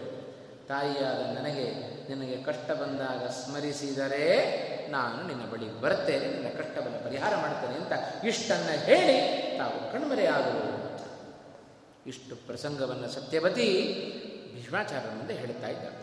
ತವ ಹ್ಯನುಮತೆ ಭೀಷ್ಮ ನಿಯತಂಸ ಮಹಾತಪಾಹ ವಿಚಿತ್ರ ವೀರ್ಯ ಕ್ಷೇತ್ರೇಶು ಪುತ್ರಾನ್ ಉತ್ಪಾದಯಿಷ್ಯತಿ ಭೀಷ್ಮ ಇಂಥ ಸಾಮರ್ಥ್ಯವುಳ್ಳಂಥ ನನ್ನ ಆ ಮಗ ಪರಾಶರರ ಮೂಲಕ ನನ್ನಲ್ಲಿ ಉದಿಸಿದ ವ್ಯಕ್ತಿ, ಹುಟ್ಟಿ ಬಂದ ವ್ಯಕ್ತಿ, ಅವರನ್ನು ಪ್ರಾರ್ಥನೆ ಮಾಡಿದರೆ, ನೀನು ಒಪ್ಪಿಗೆ ಕೊಟ್ಟಿ ಅಂತಾದರೆ, ಅವರ ಮೂಲಕ ನಿನ್ನ ತಮ್ಮನಾದ ವಿಚಿತ್ರ ವೀರ್ಯನ ಹೆಂಡತಿಯರಲ್ಲಿ ಪುತ್ರಾನ್ ಉತ್ಪಾದಯಿಷ್ಯತಿ. ಅವರನ್ನು ಪ್ರಾರ್ಥನೆ ಮಾಡಿದರೆ ಅವರು ಉತ್ತಮವಾಗಿರತಕ್ಕಂಥ ಮಕ್ಕಳನ್ನು ಅವರು ನಮ್ಮ ಕುಲದ ಅಭಿವೃದ್ಧಿಗೋಸ್ಕರ ಕೊಡಬಹುದು, ಅವರು ಉತ್ಪಾದಿಸುತ್ತಾರೆ ಅಂತ ಇಷ್ಟು ವ್ಯಾಸರು ಅಂತ ಹೆಸರನ್ನು ಕೇಳಿದ ಕೂಡಲೇ ಭೀಷ್ಮಾಚಾರ್ಯ ಒಪ್ಪಿಗೆಯನ್ನು ಕೊಟ್ಟುಬಿಟ್ಟರು ಇವರಂಥ ಉತ್ತಮ ವ್ಯಕ್ತಿಗಳು ಮತ್ತಾರು ತಾನೇ ಲೋಕದಲ್ಲಿ ಸಿಗಲಿಕ್ಕೆ ಸಾಧ್ಯ. ಮಹರ್ಷೇ ಕೀರ್ತನೆ ತಸ್ಯ ಭೀಷ್ಮ ಪ್ರಾಂಜಲಿರಭ್ರವಿತ್. ಕೈ ಮುಗಿದು ಸತ್ಯವತಿ ಎದುರಿಗೆ ಹೇಳ್ತಾ ಇದ್ದಾರೆ. ದೇಶಕಾಲೌ ಚ ಜಾನಾಸಿ ಕ್ರಿಯತಾಂ ಅರ್ಥಸಿದ್ಧಯೇ. ಸತ್ಯವತಿಯನ್ನು ಕುರಿತು ಹೇಳಿದರು. ನಿನಗೆ ನಾನೇನು ಹೇಳಬೇಕಾಗಿಲ್ಲ? ಯಾವ ಕಾಲಕ್ಕೆ, ಯಾವ ದೇಶಕ್ಕನುಗುಣವಾಗಿ, ಕಾಲಕ್ಕನುಗುಣವಾಗಿ ಏನೇನು ಧರ್ಮವನ್ನು ಆಚರಣೆ ಮಾಡಬೇಕು ಅಂತ ಬಹಳ ಚೆನ್ನಾಗಿ ತಿಳಿದಿದ್ದಿ? ಆದ್ದರಿಂದ ಅವಳ ಎದುರಿಗೆ ಕೈಯನ್ನು ಜೋಡಿಸಿ ಭೀಷ್ಮಾಚಾರ್ಯರು ಹೇಳಿದ ಮಾತು, ಯಾರನ್ನು ಉತ್ತಮವಾದ ಜ್ಞಾನಿ ಅಂತ ಕರೀತಾರೆ? ಯಾರು ಧರ್ಮದಿಂದಲೇ ಅರ್ಥ, ಕಾಮ, ಮೋಕ್ಷ ಅಂತ ತಿಳಿದು ಧರ್ಮ ಮಾರ್ಗದಲ್ಲಿಯೇ ತಾವು ತಮ್ಮನ್ನು ತೊಡಗಿಸಿಕೊಂಡಿರ್ತಾರೆಯೋ ಅವರನ್ನು ಜ್ಞಾನಿಗಳು ಅಂತ ನಾವು ತಿಳಿಬೇಕು. ಯಹ ವಿಚಿತ್ಯ ಧಿಯ ಧೀರ ವ್ಯವಸ್ಥತಿ ವ್ಯವಸ್ಥ್ಯತಿ ಚ ಬುದ್ಧಿಮಾನ್, ತದಿದಂ ಧರ್ಮಯುಕ್ತಂಚ ಹಿತಂಚೈವ ಕುಲಸ್ಯನಃ ಅಂಥ ವ್ಯಕ್ತಿಗಳ ಮೂಲಕವಾಗಿ ನಮ್ಮ ಕುಲದ ಉದ್ಧಾರ ಆಗುತ್ತೆ ಅಂತಾದರೆ ಅದೇ ಉತ್ತಮವಾದ ಧರ್ಮ ಹಾಗೆ ಆಚರಣೆ ಮಾಡುವುದು. ನೀನು ಒಪ್ಪಿಗೆಯನ್ನು ಕೊಟ್ಟರೆ ಮಾಡೋಣ ಅಂತ ಹೇಳಿದ್ದು ಇದರಲ್ಲಿ ನನ್ನದೇನು ಒಪ್ಪಿಗೆ? ಎಲ್ಲ ಧರ್ಮವನ್ನು ತಿಳಿದ ನೀನೇ ನಮ್ಮ ಕುಲದ ಉದ್ಧಾರಕ್ಕಾಗಿ ನೀನೇ ಹೇಳಬೇಕು ಅಂತ ಹೇಳಿದಾಗ, ಉಕ್ತಂ ಭವತ್ಯಾ ಯಚ್ಛ್ರೇಯ ತನ್ಮಹ್ಯಂ ರೋಚತೆ ಭೃಶಂ. ಹೀಗೆ ಭೀಷ್ಮಾಚಾರ್ಯರು ತಮ್ಮ ಒಪ್ಪಿಗೆಯನ್ನು ಸೂಚನೆ ಮಾಡಿದರು. ಅದರಂತೆ ಸತ್ಯಪತಿ ವೈಶಂಪಾಯನರು ಹೇಳಿದರು, ಕೂಡಲೇ ವ್ಯಾಸರನ್ನು ತಾನು ಸ್ಮರಣೆ ಮಾಡಿಕೊಳ್ತಾ ಇದ್ದಾಳಂತೆ ವೇದವ್ಯಾಸರನ್ನು ತತಸ್ತಸ್ಮಿನ್ ಪ್ರತಿಜ್ಞಾತೆ ಭೀಷ್ಮೇಣ ಕುರುನಂದನ. ಕೃಷ್ಣ ದ್ವೈಪಾಯನಂ ಕಾಲೀ ಚಿಂತೆಯಾಮಾಸ ವೈಮುನಿಂ. ಎಲ್ಲ ವೇದಗಳನ್ನು ವಿಭಾಗ ಮಾಡಿದ ಸರ್ವಜ್ಞನಾದ ಆ ಭಗವಂತನನ್ನು ಸ್ಮರಣೆ ಮಾಡಿಕೊಂಡ ಮರುಕ್ಷಣದಲ್ಲಿ ಪ್ರಾದುರ್ಬಭೂವ ಭಗವಂತ ಆ ಸತ್ಯವತೆ ಎದುರುಗಡೆ ಪ್ರತ್ಯಕ್ಷನಾಗ್ತಾ ಇದ್ದ. ತಾಯಿ, ಎಷ್ಟು ತಾಯಿಯ ಮಗನ ಸಂಬಂಧ? ಬಹಳ ದಿವಸಗಳ ನಂತರ ಮಗನನ್ನು ನೋಡ್ತಾ ಅಂತ ಸತ್ಯವತಿ. ಆಲಿಂಗನ ಮಾಡಿಕೊಳ್ತಾ ಇದ್ದಾಳೆ ವ್ಯಾಸರನ್ನ. ಆಗ ಕಣ್ಣೀರು ಬಂತು. ಬಹಳ ದಿವಸಗಳ ನಂತರ ನೋಡಿದ್ದಲ್ಲ, ಆ ಕಣ್ಣೀರಲ್ಲಿ ವ್ಯಾಸರನ್ನು ತೊಳಿತಾ ಇದ್ದಾಳೆ. ಪಾದವನ್ನು ತೊಳಿಬೇಕು, ತನ್ನ ಕಣ್ಣೀರಲ್ಲೇ ತೊಳಿತಾ ಇದ್ದಾಳೆ. ಅಷ್ಟು ಮಗ ಅನ್ನುವ ಪ್ರೀತಿ ವ್ಯಾಸರ ಮೇಲಿನ ಭಕ್ತಿ, ಶ್ರದ್ಧೆ, ಪ್ರೀತಿ ಎಲ್ಲವೂ ಬಂತು ಆ ಸಂದರ್ಭದಲ್ಲಿ. ಮಾತರಂ ಪೂರ್ವಜ ಪುತ್ರ ವ್ಯಾಸೋ ವಚನಮಬ್ರವೀತ್. ಇಷ್ಟು ಆದರ ಪ್ರೀತಿಗಳನ್ನು ಮೊದಲು ಅದೃಶ್ಯರಾಗಿದ್ದರು, ಆಮೇಲೆ ದೃಶ್ಯರಾಗ್ತಾ ಇದ್ದ ಭೀಷ್ಮಾಚಾರ್ಯರು ಕಂಡರು, ಪುರೋಹಿತರನ್ನು ಕರೆಸ್ತಾ ಇದ್ದಾರೆ, ಒಳ್ಳೆಯ ಆದರ ಉಪಚಾರಗಳನ್ನು ಮಾಡಿದರು, ಅರ್ಘ್ಯಪಾತ್ಯಾದಿ ಉಪಚಾರಗಳನ್ನು ಮಾಡಿದರು. ಬಂದ ವ್ಯಾಸರಿಗೆ ಅದರಿಂದ ಸಂತುಷ್ಟರಾದ ವ್ಯಾಸರು, ತಾಯಿಯನ್ನು ಕೋರ್ತು ಹೇಳಿದರು, ಏನು ಕಷ್ಟ ಬಂದಿದೆ? ಅದನ್ನು ಹೇಳು ನಾನು ಪರಿಹಾರ ಮಾಡುತ್ತೇನೆ, ಅಂತಂದ್ರಂತೆ ವ್ಯಾಸರು. ಪೂಜಿತ ಮಂತ್ರಪೂರ್ವಂತು ವಿಧಿವತ್ ಪ್ರತಿಮಾಯಸಃ ತಮ್ಮ ಆಸನಗತಂ ಮಾತಾ ಪೃಷ್ಟ್ವಾ ಕುಶಲಮವ್ಯಯಂ. ಎಲ್ಲ ಕುಶಲವನ್ನು ವಿಚಾರಿಸಿದ್ದಾಳಂತೆ ಸತ್ಯವತಿ. ಅದೇ ರೀತಿಯಾಗಿ ವ್ಯಾಸರೂ ಕುಶಲವನ್ನು ವಿಚಾರಿಸಿದ್ದಾರೆ. ಏನು ಬೇಕು ಕೇಳು, ಅದನ್ನು ನಡೆಸಿಕೊಡ್ತೇನೆ ಅಂತಂದರು.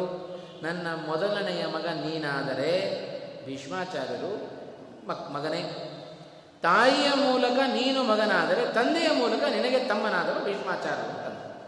ಸಾಧಾರಣವಾದವರನ್ನು ತಿಳ್ಕೊಳ್ಬೇಡ್ರಿ. ಯಾವುದೇ ಕಾರಣಕ್ಕೂ ಸತ್ಯ, ಧರ್ಮವನ್ನು ಬಿಡದ ವ್ಯಕ್ತಿಗಳಾಗಿ ಭೀಷ್ಮಾಚಾರ್ಯರು ನಿಂತಿದ್ದಾರೆ. ನಡೆದ ಎಲ್ಲ ಪ್ರಸಂಗವನ್ನು ಸತ್ಯವತಿ ವ್ಯಾಸರ ಮುಂದೆ ಹೇಳಿಕೊಂಡ್ರಂತೆ. ಸತ್ ಸರ್ವಜ್ಞರಾದ ವ್ಯಾಸರಿಗೆ ಏನು ಹೇಳಿಕೊಡಬೇಕಾಗಿದೆ. ಎಲ್ಲವನ್ನ ತಿಳಿದವರೇ, ಇದೇ ವ್ಯಾಸರೇ ಮಹಾಭಾರತವನ್ನು ರಚನೆ ಮಾಡಿ ಅದರಂತೆ ನಡೆಸಿದವರು, ಆದರೂ ಏನೂ ಗೊತ್ತಿಲ್ಲದವನಂತೆ ಭಗವಂತ ತಾನು ನಟನೆಯನ್ನು ಮಾಡ್ತಾ ಇದ್ದಾನೆ. ಹಾಗಾಗಿ ಸತ್ಯವತಿ ಎಲ್ಲವನ್ನ ನಡೆದ ಅಷ್ಟು ವಿಷಯವನ್ನು ಹೇಳಿಕೊಂಡು, ಹಾಗಾಗಿ ನಿನ್ನ ಕನಿಷ್ಠ ತಮ್ಮ, ತಮ್ಮನ ವಿಚಿತ್ರವೇನೇನು ತಮ್ಮನೇ ಆಗಬೇಕು ವ್ಯಾಸರಿಗೆ. ಅದೇ ಸತ್ಯವತಿಯ ಮೂಲಕ ಹುಟ್ಟಿ ಬಂದವ. ಹಾಗಾಗಿ ಆ ಸತ್ಯವತಿಯಲ್ಲಿ ಹುಟ್ಟಿದ ವಿಚಿತ್ರವೀರ್ಯನ ಆ ಮುಂದೆ ಅವರ ಪತ್ನಿಯರಲ್ಲಿ ಸಂತಾನದ ಅಭಿವೃದ್ಧಿಯಾಗಿ ಆ ಕೆಲಸವನ್ನು ನೀವು ಮಾಡಬೇಕು ಅಂತ ವ್ಯಾಸರಿಗೆ ಸೂಚನೆಯನ್ನು ಕೊಟ್ಟನಂತೆ. ಅದಕ್ಕೆ ವ್ಯಾಸರು ಒಪ್ಪಿಕೊಂಡರು. ತಾಯಿಯ ಮಾತನ್ನು ಇಲ್ಲ ಅಂತ ಹೇಳಲಿಲ್ಲ ಕುಲದ ಅಭಿವೃದ್ಧಿ ಆಗಬೇಕು, ಆಗಬೇಕಾದರೆ ಒಂದು ಕೆಲಸ ಮಾಡಬೇಕು ಅಂತಂದ್ರಂತೆ ವ್ಯಾಸರು. ಬುದ್ಧಿಂ ನ ಕುರುತೆ ಅಪತ್ಯೆ ತಥಾ ರಾಜಾನುಶಾಸನೆ. ಸತ್ವಂ ವ್ಯಪೇಕ್ಷೆಯ ಭ್ರಾತು ಸಂತಾನಾಯ ಕುಲಸ್ಯ ಚ. ಇಷ್ಟು ಸತ್ಯವತಿಯ ಪ್ರಾರ್ಥನೆಯನ್ನು ಕೇಳಿದ ವ್ಯಾಸರು ಹೇಳಿದರು, ಧರ್ಮವನ್ನು ತಿಳಿದು ಬೆಳಗಿದ್ದಿ ನಿನಗೇನು ಪ್ರತ್ಯೇಕವಾಗಿ ನಾನು ಧರ್ಮವನ್ನು ಹೇಳಿಕೊಡಬೇಕಾಗಿಲ್ಲ? ನನ್ನಿಂದ ಕುಲದ ಅಭಿವೃದ್ಧಿ ಆಗಬೇಕು ಅಂತಾದರೆ ಒಂದು ಕೆಲಸ ಮಾಡಬೇಕು. ಆ ವಿಚಿತ್ರ ವೀರ್ಯನ ಮಡದಿಯರು ಒಂದು ಕೆಲಸ ಮಾಡಬೇಕು. ವೇಚ್ಛ ಧರ್ಮಂ ಸತ್ಯವತಿ ಪರಂಚ ಪರಮೇವಚ ತಸ್ಮಾದಹಂ ತ್ವನ್ನಿಯೋಗ ಧರ್ಮಮುದ್ದಿಶ್ಯ ಕಾರಣಂ. ಈಪ್ಸಿತಂತೆ ಕರಿಷ್ಯಾಮಿ, ದೃಷ್ಟಂ ಹೇದತ್ ಸನಾತನಂ. ವ್ಯಾಸರು ಸತ್ಯವತಿಗೆ ಹೇಳ್ತಾ ಇದ್ದಾರೆ, ನಿನಗೆ, ನೀನು ಹೇಳಿದಂತೆ, ನಿನ್ನ ಅಪ್ಪಣೆಯಂತೆ ನಿನ್ನ ಕುಲದ ಅಭಿವೃದ್ಧಿಯನ್ನು ನಾನು ಮಾಡ್ತೇನೆ. ಅದರಲ್ಲೇನು ನನ್ನದು ಅಭಿಪ್ರಾಯ, ಯಾವ ಭಿನ್ನಾಭಿಪ್ರಾಯಗಳು ಇಲ್ಲ. ಆದರೆ ನನ್ನ ಶರೀರದ ಸಂಘವನ್ನು ಮಾಡಬೇಕು ಅಂತಂದರೆ ಎಲ್ಲರಿಗೂ ಮಾಡಲಿಕ್ಕೆ ಅವಕಾಶ ಇಲ್ಲ. ಯಾರು ವ್ರತ ನಿಯಮಗಳನ್ನು ಚೆನ್ನಾಗಿ ಆಚರಣೆ ಮಾಡಿಕೊಂಡು ತಮ್ಮ ದೇಹವನ್ನು ಶುದ್ಧವಾಗಿಟ್ಟುಕೊಂಡಿರ್ತಾರೆಯೋ ಅವರಿಗೆ ಮಾತ್ರ ನನ್ನ ದೇಹದ ಸಂಪರ್ಕ ಅಂತಂದ್ರೆ ಹಾಗಾಗಿ ನಿನ್ನ ಸೊಸೆ ಎಂದರೆ ಒಂದು ಕೆಲಸ ಮಾಡಬೇಕು. ಒಂದು ವರ್ಷಗಳ ಕಾಲ ಒಳ್ಳೆಯ ವ್ರತ ನಿಯಮಗಳನ್ನು ಆಚರಣೆ ಮಾಡಬೇಕು. ಅದು ಹೇಗೆ? ಶುದ್ಧವಾಗಿ ಆಚರಣೆಯನ್ನು ಮಾಡಬೇಕು. ಒಂದು ವರ್ಷಗಳ ಕಾಲ ನಾನು ಹೇಳಿದ ಕ್ರಮದಲ್ಲಿಯೇ ಅವರು ವ್ರತವನ್ನು ಆಚರಣೆ ಮಾಡಬೇಕು. ಆಮೇಲೆ ನೋಡೋಣ ಅಂತಂದ್ರಂತೆ ವ್ಯಾಸ ಸತ್ಯವತಿ ಪ್ರಾರ್ಥನೆ ಮಾಡಿಕೊಳ್ತಾ ಇದ್ದಾರೆ. ಇಲ್ಲ, ಅಷ್ಟೆಲ್ಲ ಒಂದು ವರ್ಷದ ತನಕ ಕಾಯಲಿಕ್ಕೆ ಆಗೋದಿಲ್ಲ ಅಂತಂದು ಸತ್ಯವತಿ ಯಾಕೆ ಅಂದರೆ ರಾಜ್ಯ ಅರಾಜಕತನದಿಂದ ಕೂಡಿಬಿಡುತ್ತೆ. ರಾಜ್ಯದಲ್ಲಿ ಒಬ್ಬ ರಾಜನಿಲ್ಲ ಅಂತಾದರೆ ಅದಕ್ಕೆ ಹೇಳ್ತಾ ಇದ್ದಾಳೆ, ಸದ್ಯೋ ಯಥಾ ಪ್ರಪದ್ಯೇತೆ, ದೇವ್ಯೌ ಗರ್ಭ ತಥಾ ಕುರು. ಒಂದು ವರ್ಷದ ತನಕ ಕಾಯಲಿಕ್ಕಾಗೋದಿಲ್ಲ ಕೂಡಲೇ ಗರ್ಭಧಾರಣೆಯನ್ನು ಮಾಡಬೇಕು ನನ್ನ ಸೊಸೆಯಂದರು. ಅದಕ್ಕೆ ಏನು ಮಾಡಬೇಕು? ಹಾಗೆ ಮಾಡು ಅಂತ ಪ್ರಾರ್ಥನೆಯನ್ನು ಮಾಡಿಕೊಂಡಳಂತೆ.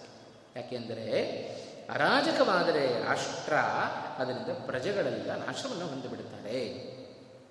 ರಾಜ್ಯ ಚೆನ್ನಾಗಿರಬೇಕು, ಸುಭಿಕ್ಷವಾಗಿರಬೇಕು ಅಂತಾದರೆ ಏನು ಮಾಡಬೇಕು? ಅದಕ್ಕನುಗುಣವಾಗಿ ಒಬ್ಬ ರಾಜ ಇರಬೇಕು, ಪ್ರಜೆಗಳನ್ನು ರಕ್ಷಣೆ ಮಾಡಲಿಕ್ಕೆ ಒಬ್ಬ ರಾಜ ಇರಬೇಕು. ಕಥಂಚ ಅರಾಜಕಂ ರಾಷ್ಟ್ರಂ ಶಕ್ಯಂ ಧಾರಯಿತು ಪ್ರಭೋ.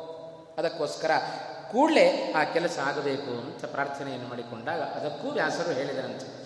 ಆಗ ನಾನು ಕೆಲಸ ಮಾಡು, ಮೊದಲು ನಿನ್ನ ಸುಸೇಂದ್ರ ಮಾತನಾಡು. ಅವರ ಮೊದಲು ತಯಾರು ಮಾಡಿಸಿ. ಆಮೇಲೆ ನಾನು ಬರ್ತೇನೆ ಅಂತ ಹೇಳಿ ವ್ಯಾಸರು ಅದೃಶ್ಯರಾದರು ಸತ್ಯವತಿ ಅಂಬಿಕೆ ಅಂಬಾಲಿಕೆ ಹತ್ರ ಬರ್ತಾ ಇದ್ದಾಳೆ. ಮೊದಲು ಅಂಬಿಕೆ ಹತ್ರ ಬಂದರಂತೆ. ಅಂಬಿಕೆ ಹತ್ರ ಬಂದು ಸತ್ಯವತಿ ಹೇಳುತ್ತಾ ಇದ್ದಾಳೆ, ಕುಲದ ಅಭಿವೃದ್ಧಿ ಆಗಬೇಕು. ನಿನಗೋಸ್ಕರ ಈ ಒಬ್ಬರ ಪ್ರಾರ್ಥನೆ ಮಾಡಿಕೊಂಡಿದ್ದೇನೆ. ರಾತ್ರಿಯಲ್ಲಿ ನೀನು ತಯಾರಾಗಿರು, ಎಚ್ಚರವಾಗಿರು. ಆಗ ನಿನಗೆ ಅವರಿಂದ ಪುತ್ರೋತ್ಪತ್ತಿ ಆಗುತ್ತೆ, ಸಂತಾನದ ಅಭಿವೃದ್ಧಿ ಆಗುತ್ತೆ. ಅಂತ ಇಷ್ಟು ಪ್ರಾರ್ಥನೆಯನ್ನು ಆ ಅಂಬಿಕೆಯ ಬಳಿಯಲ್ಲಿ ಮಾಡಿಕೊಳ್ತಾ ಇದ್ದಾಳಂತೆ ಸತ್ಯವತಿ. ಗೋಪ್ತಾರ ಕುರುವಂಶಸ್ಯ ಭವತ್ಯ ಶೋಕನಾಚನಾ ವ್ಯಾಸರು ಇಷ್ಟು ಹೇಳಿ ಹೋಗಿ ಅದೃಶ್ಯರಾದ ನಂತರ ಸತ್ಯವತಿ ಅಂಬಿಕೆಯ ಬಳಿಗೆ ಬಂದು, ಭರತಾನಾಂ ಸಮುಚ್ಛೇದ ವ್ಯಕ್ತಂ ಮದ್ಭಾಗ್ಯ ಸಂಕ್ಷಯಾತ್. ವ್ಯಥಿತಾಂ ಮಾಂಚ ಸಂಪ್ರೇಕ್ಷ್ಯ ಪಿತೃವಂಶಂಚ ಪೀಡಿತಂ ಭೀಷ್ಮೋ ಬುದ್ಧಿಮದಾತ್ ಬುದ್ಧಿಮತ್ ಬುದ್ಧಿಮದಾನ್ಮಹ್ಯಂ ಕುಲಸ್ಯಾಸ್ಯ ವಿವೃದ್ಧಯೇ ಸಾ ಚ ಬುದ್ಧಿಸ್ತ್ವಯ್ಯಧೀನ ಪುತ್ರಿ ಪ್ರಾಪಯ ಮಾಂ ತಥಾ ನಷ್ಟಂಚ ಭರತ್ ಭಾರತಂ ವಂಶಂ ಪುನರೇವ ಸಮುದ್ಧರ ಆ ಅಂಬಿಕೆಯ ಬಳಿಗೆ ಬಂದು ಚೆನ್ನ ಪ್ರಾರ್ಥನೆ ಮಾಡಿಕೊಂಡಂತೆ ಅವಳ ಮನಸ್ಸನ್ನು ಒಲಿಸಬೇಕಲ್ಲ? ಹೀಗೆ ಮತ್ತೊಬ್ಬರಿಂದ ಬ್ರಾಹ್ಮಣರ ಮೂಲಕವಾಗಿ ಪುತ್ರೋತ್ಪತ್ತಿಯನ್ನು ಪಡ್ಕೊಳ್ಳಿಕ್ಕೆ ಒಂದು ಅವಕಾಶ ಇದೆ. ಇದು ಧರ್ಮ. ಹಾಗಾಗಿ ಆ ಮೂಲಕವಾಗಿ ನಾನು ಸಂತಾನದ ಅಭಿವೃದ್ಧಿಯನ್ನು ಮಾಡಿಕೊಳ್ಳಬೇಕು ಅಂತ ಇಷ್ಟೆಲ್ಲ ವಿಷಯವನ್ನು ತಿಳಿಸಿ ಭರತ ವಂಶ ಉದ್ಧಾರ ಆಗಬೇಕು, ಕುಲದ ಉದ್ಧಾರ ಆಗಬೇಕು. ಅದಕ್ಕೋಸ್ಕರ ಒಂದು ಮಗುವನ್ನು ನೀನು ಪಡೆದುಕೋ ಎಂಬುದಾಗಿ ಆ ಅಂಬಿಕೆಯನ್ನು ಒಪ್ಪಿಸ್ತಾ ಇದ್ದಾಳಂತೆ ಸತ್ಯವತಿ. ಸತ್ಯವತಿಯ ಮಾತಿನಂತೆ ಅಂಬಿಕೆ ತಾನು ಒಪ್ಪಿಗೆಯನ್ನು ಸೂಚನೆ ಮಾಡ್ತಾ ಇದ್ದಾಳೆ. ವ್ಯಾಸರು ಒಂದು ಮಾತು ಹೇಳಿದರು. ಕೇವಲ ನನ್ನಿಂದ ಮಕ್ಕಳನ್ನು ಪಡೆದುಕೊಳ್ಳೋದು ಅಷ್ಟೇ ಅಲ್ಲ, ನನ್ನನ್ನು ಎದುರಿಸುವ ತಾಕತ್ತು ಅವರಲ್ಲಿರಬೇಕು ಅಂತಲೂ ಹೇಳಿದರು. ಏನದು? ಅದನ್ನು ಮುಂದೆ ಸ್ಪಷ್ಟಪಡಿಸ್ತಾ ಇದ್ದಾರೆ ವ್ಯಾಸರು. ಅದರಂತೆ ಎಲ್ಲ ಋತುಸ್ನಾತಳಾಗಿದ್ದಾಳೆ ಅಂಬಿಕೆ. ಅವಳನ್ನು ಕರ್ಕೊಂಡು ಬಂದರಂತೆ. ಶ್ರೇಯಾಗ್ರಹಕ್ಕೆ ಕರ್ಕೊಂಡು ಬರ್ತಾ ಇದ್ದಾರೆ. ವ್ಯಾಸರನ್ನು ಕುರಿತು ಪ್ರಾರ್ಥನೆಯನ್ನು ಮಾಡಿದ್ದು ಅದರಂತೆ ವ್ಯಾಸರು ಬರ್ತಾ ಇದ್ದಾರೆ. ಬಂದ ವ್ಯಾಸರನ್ನು ಅಂಬಿಕೆ ನೋಡ್ಲಿಕ್ಕಾಗಲಿಲ್ಲಂತೆ. ವಿಚಿತ್ರವಾದ ರೂಪ ವ್ಯಾಸರದ್ದು. ತಂ ಸಮೀಕ್ಷ್ಯತು ಕೌಸಲ್ಯ ದುಷ್ಪ್ರೇಕ್ಷ ಅತಥೋ ಅತಥೋಚಿತ ವಿರೂಪ ಇತಿ ವಿತ್ರಸ್ತ ಸಂಕುಚ್ಯಾಸೀನ್ ನಿಮೀಲಿತ, ವಿರೂಪೋ ಹಿ ಜಟಿ ಚಾಪಿ ದುರ್ವರ್ಣ ಪರುಷಕೃಶಃ ಅಂತ. ಆ ವ್ಯಾಸರ ರೂಪ ಆ ಕ್ಷಣದಲ್ಲಿ ಕಂಡದ್ದು ಅಂಬಿಕೆಗೆ ವಿಚಿತ್ರವಾದ ರೂಪ. ವಿಚಿತ್ರವಾದ ಮುಖದಲ್ಲಿ ಮುಖ, ಅದರ ತುಂಬ ಗಡ್ಡ ಮೀಸೆಗಳೆಲ್ಲ ಇದೆ. ಕಪ್ಪಾದ ಬಣ್ಣ, ಉದ್ದ ಜಟೆ ಇದೆ, ದುರ್ವರ್ಣ, ವಿರೂಪ. ಸುಗಂಧೇತರ ಗಂಧಶ್ಚ. ಒಳ್ಳೆಯ ಸುಗಂಧವೂ ಇಲ್ಲ, ಎಲ್ಲ ಒರಟಾಗಿದೆ. ಇಂಥ ದೇಹದ ಪ್ರಕೃತಿ ಸುಗಂಧ ಇಲ್ಲ ಅಸಖ್ಯವಾಗಿದೆ ಆದರೂ ಎಲ್ ಸರ್ವ ವಿಧದಲ್ಲಿ ನಿರಾಕರಣೆ ಮಾಡಲಿಕ್ಕಾಗೋದು. ಇಂಥ ರೂಪ ಅದನ್ನು ನೋಡಿ ಹೆದರಿಬಿಟ್ಲಂತೆ ಹೆದರಿ ಮಾಡಿದ್ದೇನೋ ಕಣ್ಣು ಮುಚ್ಚಿಬಿಟ್ಲಂತೆ ಕಣ್ಣು ಮುಚ್ಚಿದ ಮಾತ್ರಕ್ಕೆ ಏನು ವ್ಯಾಸರ ಸುಮ್ಮನೆ ಹೋಗೋ ಹೋದರು ಅಂತಿಲ್ಲ. ತಾಯಿಯ ನಿಯೋಗ ಆಗಿದೆ, ಆದೇಶ ಆಗಿದೆ. ತಾಯಿಯ ಆದೇಶದಂತೆ ಅವಳನ್ನು ಸ್ಪರ್ಶ ಮಾಡಿದರು. ಸ್ಪರ್ಶ ಮಾಡಿದ ಮಾತ್ರಕ್ಕೆ ಅವಳು ತಮ್ಮ ಮತ್ತೆ ವಾಪಸ್ ಬಂದರಂತೆ. ಬಂದಾಗ ಸತ್ಯವತಿ ಕೇಳ್ತಾ ಇದ್ದಾಳೆ. ಏನಾಯಿತು? ವ್ಯಾಸರು ಹೇಳಿದರು, ನನ್ನ ಈ ರೂಪವನ್ನು ನೋಡಲಿಕ್ಕಾಗದೆ ಕಣ್ಣು ಮುಚ್ಚಿಕೊಂಡಿದ್ದಾಳೆ. ಮಗ ಹುಟ್ಟುತ್ತಾನೆ ಆ ಮಗನಿಗೆ ನೂರು ಜನ ಮಕ್ಕಳು ಹುಡ್ತಾರೆ. ಅಂಥ ಮಗ ನಿನ್ನಿಗೆ ಹುಡ್ತಾನೆ. ನಿನ್ನ ಮೊಮ್ಮಗ ಹುಡ್ತಾನೆ. ಆದರೆ ತಾಯಿಯ ದೋಷದಿಂದಾಗಿ ಅವ ಕುರುಡನಾಗಿ ಬಿಡುತ್ತಾನೆ ಅಂತ. ಏನು ಮಾಡಬೇಕು ಸತ್ಯವತಿಗೆ? ಮಗ ಬೇಕು ಅಂತ ಅಪೇಕ್ಷೆ ಪಟ್ಟಿದ್ದಾಳೆ, ಕುಲದ ಅಭಿವೃದ್ಧಿ. ಆದರೆ ಕುರುಡನಾದ ಮಗನನ್ನು ಕಟ್ಕೊಂಡು ಏನು ಮಾಡೋದು? ಬಹಳ ಚಿಂತೆ ಆಯಿತು ಸತ್ಯವತಿಗೆ ಮತ್ತೊಮ್ಮೆ ಪ್ರಾರ್ಥನೆ ಮಾಡಿದ್ದು ಏನು ಮಾಡೋದು? ಈ ಕುರುಡನಾದ ಮಗನನ್ನು ಕೊಟ್ಟುಬಿಟ್ರೆ ಅದು ಕುಲದ ಅಭಿವೃದ್ಧಿ ಆಗೋದು ಹೇಗೆ? ಅದಕ್ಕೋಸ್ಕರ ಮತ್ತೊಮ್ಮೆ ಕರುಣೆ ತೋರಬೇಕು. ಇನ್ನೊಬ್ಬಳಿದ್ದಾಳೆ. ವಿಚಿತ್ರ ವೀರ್ಯನ ಮಡದಿ, ಅಂಬಾಲಿಕೆ. ಅವಳಲ್ಲಿ ನೀವು ಮತ್ತೆ ಕರುಣೆ ತೋರಬೇಕು ಅಂತ ಹೇಳಿದ್ದು ಕೇಳಿಕೊಂಡಂತೆ ಸತ್ಯವತಿ ಅದಕ್ಕನುಗುಣವಾಗಿ ಆಯಿತು, ನಾನು ಆಗುವ ಅನುಗ್ರಹವನ್ನು ಮಾಡ್ತೇನೆ ಅಂತ ಹೇಳಿ ವ್ಯಾಸರು ಮತ್ತೆ ತಾವು ಅದೃಶ್ಯರಾಗ್ತಾ ಇದ್ದಾರೆ. ಅಂಬಾಲಿಕೆಯ ಬಳಿಗೂ ಬಂದರಂತೆ ಸತ್ಯವತಿ ಬಂದು ಅವಳಿಗೂ, ಅಂಬಾಲಿಕಾಂ ಸಮಾಹೂಯ, ತಸ್ಯಾಂ ಸತ್ಯವತಿ ಸುತಂ, ಭೂಯೋ ನಿಯೋಜಯಾಮ ಸಂತಾನಾಯ ಕುಲಸ್ಯ ವೈ ಅಂಬಾಲಿಕೆಯನ್ನು ಇದೇ ರೀತಿಯಾಗಿ ಮಾತುಗಳನ್ನು ಹೇಳಿ, ಅಂಬಾಲಿಕೆಯನ್ನು ಒಪ್ಪಿಸಿ, ಅವಳನ್ನು ಋತುಸ್ನಾತಳಾದ ನಂತರ ಆ ಶ್ರೇಯಾಗ್ರಹಕ್ಕೆ ಕರ್ಕೊಂಡು ಬಂದು ಮತ್ತೊಮ್ಮೆ ವ್ಯಾಸರನ್ನು ಪ್ರಾರ್ಥನೆ ಮಾಡಿಕೊಂಡಂತೆ ಆ ವ್ಯಾಸರು ಪ್ರಾರ್ಥನೆಯ ಮೇರೆಗೆ ಬಂದಿದ್ದಾರೆ. ಅವರ ಇದೇ, ಅವಳಿಗೆ ಹೇಳಿದ್ದಾರೆ ಇಡೀ ರಾತ್ರಿ ಎಚ್ಚರ ಇರಬೇಕು. ಬಂದು, ಬಂದಿರುವ ವ್ಯಕ್ತಿಯ ಮೂಲಕವಾಗಿ ನೀನು ಮಗುನನ್ನು ಪಡೆದುಕೊಳ್ಳಬೇಕು.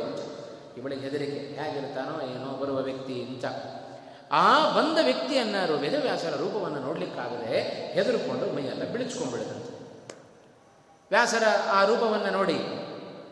ವಿಷಣ್ಣಾಂಬಾಲಿಕಾ ಸಾಧ್ವಿ ನಿಷಣ್ಣ ಶಯನೋತ್ತಮೆ ಕೋನ್ವೇಷ್ಯದೀದಿ ಧ್ಯಾಯಂತಿ ನಿಯತ ಸಂಪ್ರತೀಕ್ಷತೆ ಆ ಬರುವಿಕೆಯನ್ನೇ ಕಾಯ್ತಾ ಇದ್ದಾಳಂತೆ ಯಾರು ಬರ್ತಾರೆ ಅಂತ ಹೇಳಿ ವ್ಯಾಸರು ಬಂದಿದ್ದಾರೆ. ಬಂದದ್ದನ್ನು ನೋಡಿ ದೃಷ್ಟ ವಿವರಣ ಪಾಂಡುಸಂಕಾಶ ಸಮಪದ್ಯತ ಭಾರತ. ಜನ್ಮಯಜ್ಞನನ್ನು ಕುರಿತು ವೈಶಂಪಾಯನರು ಹೇಳಿದರು, ಆ ವ್ಯಾಸ, ಬಂದ ವ್ಯಾಸರನ್ನು ನೋಡಲಿಕ್ಕಾಗದೆ ಅವಳ ಮೈಯೆಲ್ಲ ಬಿಳಿಸ್ಕೊಂಡ್ಬಿಡುತ್ತಂತೆ ಆದರೂ ತಾಯಿಯ ನಿಯೋ ನಿಯೋಗದಿಂದ ಮತ್ತೊಮ್ಮೆ ಸ್ಪರ್ಶವನ್ನು ಮಾಡಿದರು, ವ್ಯಾಸರು ಬಂದರು. ಮತ್ತೊಮ್ಮೆ ಸತ್ಯವತಿ ಅದೇ ಪ್ರಶ್ನೆ, ಸ್ವಾಮಿ, ಏನಾಯಿತು? ವ್ಯಾಸರ ಬಳಿಯಲ್ಲಿ ಕೇಳ್ತಾ ಇದ್ದ, ಮಗನೇನೋ ಹುಟ್ಟುತ್ತಾನೆ ಇವ ಕಣ್ಣು ಮುಚ್ಚಲಿಲ್ಲ, ಆದರೆ ಪಾಂಡುವರ್ಣದವನಾಗಿ ಹುಟ್ಟುತ್ತಾನೆ ಅಂತ ಹೇಳಿದ. ಯಾಕೆಂದರೆ, ಆ ಅದು ತಾಯಿಯ ದೋಷ. ಹುಟ್ಟುತ್ತಾನೆ ಮಗ, ಬಹಳ ಪರಾಕ್ರಮಿಯಾಗಿ ಹುಡ್ತಾನೆ. ಆದರೆ ತಾಂ ಭೀತಾಂ ಪಾಂಡು ಸಂಕಾಶಾಂ ವಿಷಣ್ಣಾಂ ಪ್ರೇಕ್ಷ್ಯ ಭಾರತ. ಯಸ್ಮಾತ್ ಪಾಂಡುತ್ವಮಾಪನ್ನ ವಿರೂಪಂ ಪ್ರೇಕ್ಷ್ಯ ಮಾಮಿಹ. ತಸ್ಮಾದೇಶ ಸುತಸ್ತೆ ವೈ ಪಾಂಡುರೇವ ಭವಿಷ್ಯತಿ. ವ್ಯಾಸರು ಹೇಳಿದರು, ಪಾಂಡು ಅವನ ಹೆಸರು ಪಾಂಡುವೆ, ಅವನ ಶರೀರವು ಹಾಗೇ ಇತ್ತು. ಪಾಂಡು ವರ್ಣ ಬಿಳಿಯಾದ ವರ್ಣವುಳ್ಳವನಾಗಿ, ಆ ಎರಡನೆಯ ಮಗ ಅಂಬಾಲಿಕೆಯ ಮಗನಾಗಿ ಅವ ಹುಟ್ಟಿದ. ಹೀಗೆ ಇಬ್ಬರು ಮಕ್ಕಳು ಆ ಅಂಬಿಕೆಯಲ್ಲಿ ಹುಟ್ಟಿದವ, ಧೃತರಾಷ್ಟ್ರನಾಗಿ ಎಂಬ ಹೆಸರಿನಿಂದ ಅವ ಪ್ರಸಿದ್ಧನಾದ. ಅಂಬಾಲಿಕೆಯಲ್ಲಿ ಹುಟ್ಟಿದ ವ್ಯಾಸರಿಂದ ಹುಟ್ಟಿದ ಎರಡನೆಯ ಮಗ ಅವ ಪಾಂಡು ಎಂಬುದಾಗಿ ಪ್ರಸಿದ್ಧಿಯನ್ನು ಪಡೆದುಕೊಳ್ತಾ ಇದ್ದ.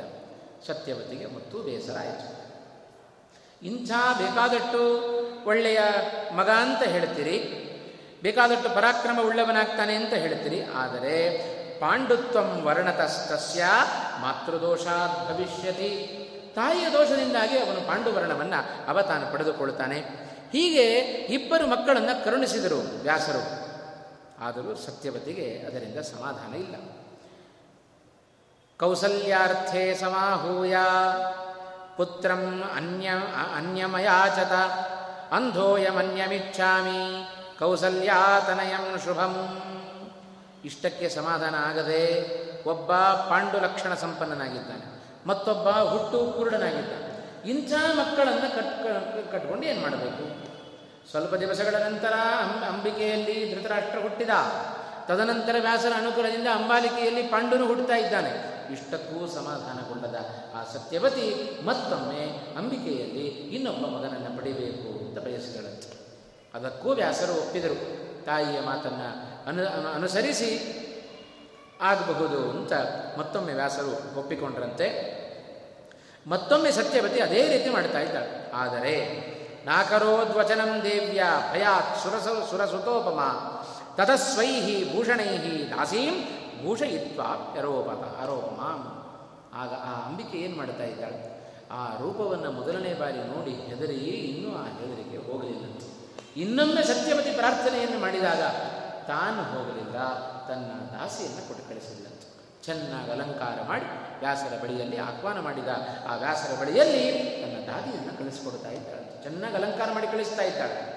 ಆ ದಾದಿ, ದಾಸಿ ಏನು ಮಾಡ್ತಾ ಇದ್ದಾರೆ? ಬಂದ ವ್ಯಾಸರನ್ನು ಚೆನ್ನಾಗಿ ಪೂಜೆ ಮಾಡಿದ್ದಂತೆ ಒಳ್ಳೆಯ ರೀತಿಯಿಂದ, ಭಾವನೆಯಿಂದ, ಒಳ್ಳೆಯ ಸದ್ಭಾವನೆಯಿಂದ ಪೂಜೆಯನ್ನು ಮಾಡಿದ್ದಾಳೆ ಅವಳಿಂದ ಸತ್ಕೃತರಾದ ವ್ಯಾಸರು ಸಂತೋಷಗೊಂಡು ಮತ್ತೆ ನೋಡುತ್ತಾ ಇದ್ದರೆ ಯಾವ ದೋಷವೂ ಇಲ್ಲ. ವ್ಯಾಸರಿಗೆ ಬಹಳ ಆನಂದ ಆಯಿತು ಅವಳ ಸೇವೆಯಿಂದ. ಅವಳಿಗೂ ಅನುಗ್ರಹವನ್ನು ಮಾಡಿದರು ವ್ಯಾಸರು. ನಿನ್ನಲ್ಲಿಯೂ ಉತ್ತಮವಾದ ಮಗ ಹುಟ್ಟುತ್ತಾನೆ. ಅದೆಂಥ ಮಗ? ಸಾಧಾರಣವಾದವಲ್ಲ. ಒಳ್ಳೆಯ ಧರ್ಮಯುತನಾದ ಅಧರ್ಮದ ವಿರುದ್ಧವಾಗಿ ಯಾವಾಗಲೂ ತಲೆ ಎತ್ತುವ, ದನಿ ಎತ್ತುವ ಮಗ ಅವ ನಿನಗೆ ಹುಟ್ಟುತ್ತಾನೆ ಎಂಬುದಾಗಿ ವ್ಯಾಸರು ಅವಳಿಗೆ ಅನುಗ್ರಹವನ್ನು ಮಾಡ್ತಾ ಇದ್ದಾರೆ. ಉತ್ತಿಷ್ಠನ್ನ ಬ್ರವೀದೇನಾಂ ಉಭಜಿಚ್ಯ ಭವಿಷ್ಯಸಿ ಅಯಂಚತೆ ಶುಭೇ ಗರ್ಭ, ಶ್ರೇಯಾನ್ ಉದರಮಾಗತಃ, ಧರ್ಮಾತ್ಮ ಭವಿತಾ ಲೋಕೆ, ಸರ್ವಬುದ್ಧಿಮತಾಂ ವರಹ ಸಜಜ್ಞೆ ವಿದುರೋ ನಾಮ, ಕೃಷ್ಣದ್ವೈಪಾಯನಾತ್ಮಜ. ಒಳ್ಳೆಯ ಜ್ಞಾನಿಯಾದ, ಧರ್ಮಾತ್ಮನಾದ, ಸತ್ಯನಿಷ್ಠನಾದ ಒಬ್ಬ ಮಗ ಈ ದಾದಿಯ ಮೂಲಕ ಹುಟ್ಟಿದವ. ಯಾರಿಂದ? ವ್ಯಾಸರಿಂದ. ಅಂತ ಹಾಗಾಗಿ ಆ ಮಗ ಯಾರು? ಅವನೇ ವಿದುರ ಎಂಬುದಾಗಿ ತಾನು ಹೆಸರನ್ನು ಪಡೆದುಕೊಂಡು ಲೋಕದಲ್ಲಿ ಖ್ಯಾತನಾಗ್ತಾ ಇದ್ದಾನೆ. ಧರ್ಮ ವಿದುರ ರೂಪೇಣ ಶಾಪ ತಸ್ಯ ಮಹಾತ್ಮನಃ. ಮಾಂಡವ್ಯಸ್ಯ ಅರ್ಥತತ್ವಜ್ಞ ಕಾಮಕ್ರೋಧ ವಿವರ್ಜಿತ. ಕೃಷ್ಣದ್ವೈಪಾಯನೋಪಿ ಏತತ್ ಸತ್ಯವತ್ಯೈ ನ್ಯವೇದಯತೆ. ಇಷ್ಟು ನಡೆದ ಎಲ್ಲ ವಿಚಾರವನ್ನು ಸತ್ಯವತಿಗೆ ತಾವು ತಿಳಿಸ್ತಾ ಇದ್ದಾರಂತೆ. ಸಹ ಧರ್ಮಸ್ಯ ಅನೃಣ ಅನೃಣೋ ಭೂತ್ವ ಪುನರ್ಮಾತ್ರಾ ಸಮೇತ್ಯ ಚ ತಸ್ಯೇ ಗರ್ಭಂ ಸಮಾವೇದ್ಯ ತತ್ರೈವಾಂತರಧೀಯತ ಇಷ್ಟು ಹೇಳಿ ವ್ಯಾಸರು ತಾವು ಅಂತರ್ಧಾನರಾಗ್ತಾ ಇದ್ದಾರೆ. ಸತ್ಯವತಿ ಏನು ತನ್ನ ಕುಲದ ಅಭಿವೃದ್ಧಿ ಆಗಬೇಕು ಅಂತ ಇಷ್ಟು ಅಪೇಕ್ಷೆಯನ್ನು ಪಟ್ಟಿದ್ಲೋ ಅದರಂತೆ ತನ್ನ ತಾಯಿಯನ್ನು ನೋಡಿದಾಗ ಆ ಹಿರಿಯ ರಾಜಕುಮಾರಿ ಅಂಬಿಕೆ ಅವಳು ವಂಚನೆ ಮಾಡಿದ್ದು ಶೂದ್ರಸ್ತಿ ಗರ್ಭಧಾರಣೆಯನ್ನು ಮಾಡಿದ್ದು, ಎಲ್ಲವನ್ನ ತಿಳಿಸಿದರಂತೆ. ಏನು ಮಾಡುದು? ಎಲ್ಲವೂ ದೈವೇಚ್ಛೆ ಹೀಗೆ ಆ ಋಷಿಯ ಮೂಲಕ ಆ ತನ್ನ ಧರ್ಮದ ಋಣವನ್ನು ತಾನು ತೀರಿಸಿಕೊಂಡು ಗರ್ಭದ ವಿಷಯವನ್ನು ತನ್ನ ತಾಯಿಗೆ ತಿಳಿಸಿ ವೇದವ್ಯಾಸರು ತಾವು ಅಂತರ್ಧಾನರಾಗಿದ್ದಾರೆ. ಹೀಗೆ ವೈಶಂಪಾಯನರು ಹೇಳಿದರು, ಏತೆ ವಿಚಿತ್ರ ವೀರ್ಯಸ್ಯ ಕ್ಷೇತ್ರೇ ದ್ವೈಪಾಯನಾದಪಿ, ಜಜ್ಞರೇ ದೇವ ಗರ್ಭಾಭಾಹ ಕುರುವಂಶ ವಿವರ್ಧನ ವೈಶಂಪಾಯನರ ಜನಮೇಜನಿಗೆ ಹೇಳಿದ ಮಾತಿದು ಕುರುಕುಲದ ಉದ್ಧಾರ ಆಗಬೇಕು. ಹೇಗೆ ಧೃತರಾಷ್ಟ್ರಾದಿಗಳ ಜನನ ಆಯಿತು? ಧೃತರಾಷ್ಟ್ರ, ಪಾಂಡು, ವಿದುರ ಮೂವರು ವಿಚಿತ್ರ ವೀರ್ಯನ ಮಡದಿಯರ ಮೂಲಕ, ಇಬ್ಬರೂ ವಿಚಿತ್ರ ವೀರ್ಯನ ಮಡದಿಯರಲ್ಲಿ ವ್ಯಾಸದಿಂದ ಹುಟ್ಟಿದವರು. ಅವರ ಹುಟ್ಟು ಹೀಗೆ?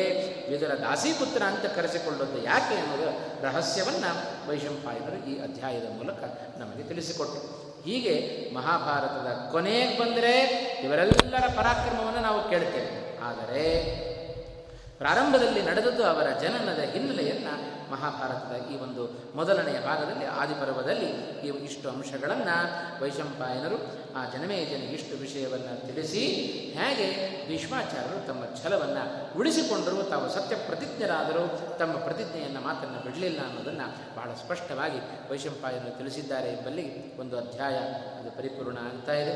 ಇಲ್ಲಿಗೆ ನೂರ ಹದಿನೈದು ಅಧ್ಯಾಯಗಳು ಮುಕ್ತಾಯ ಆಗಿದೆ. ಈ ಮೂರು ದಿವಸಗಳು ಮಾತ್ರ ಮಹಾಭಾರತದ ಪ್ರವಚನ. ಇನ್ನು ಉಳಿದ ನಮ್ಮ ಪಾಲಿನ ನಾಲ್ಕು ದಿವಸಗಳಲ್ಲಿ ಅನೇಕ ಕಳೆದ ವರ್ಷ ನಡೆದ ರಾಮಚಾರಿತ್ರೆ ಮಂಜರಿ ಅದು ಅರ್ಧಕ್ಕೆ ನಿಂತಿದೆ.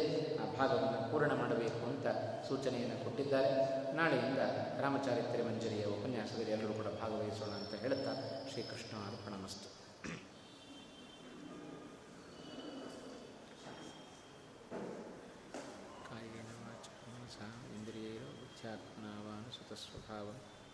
ಇಂದ್ರಿಯೈರ यद्यक्षकलं ಪರಸ್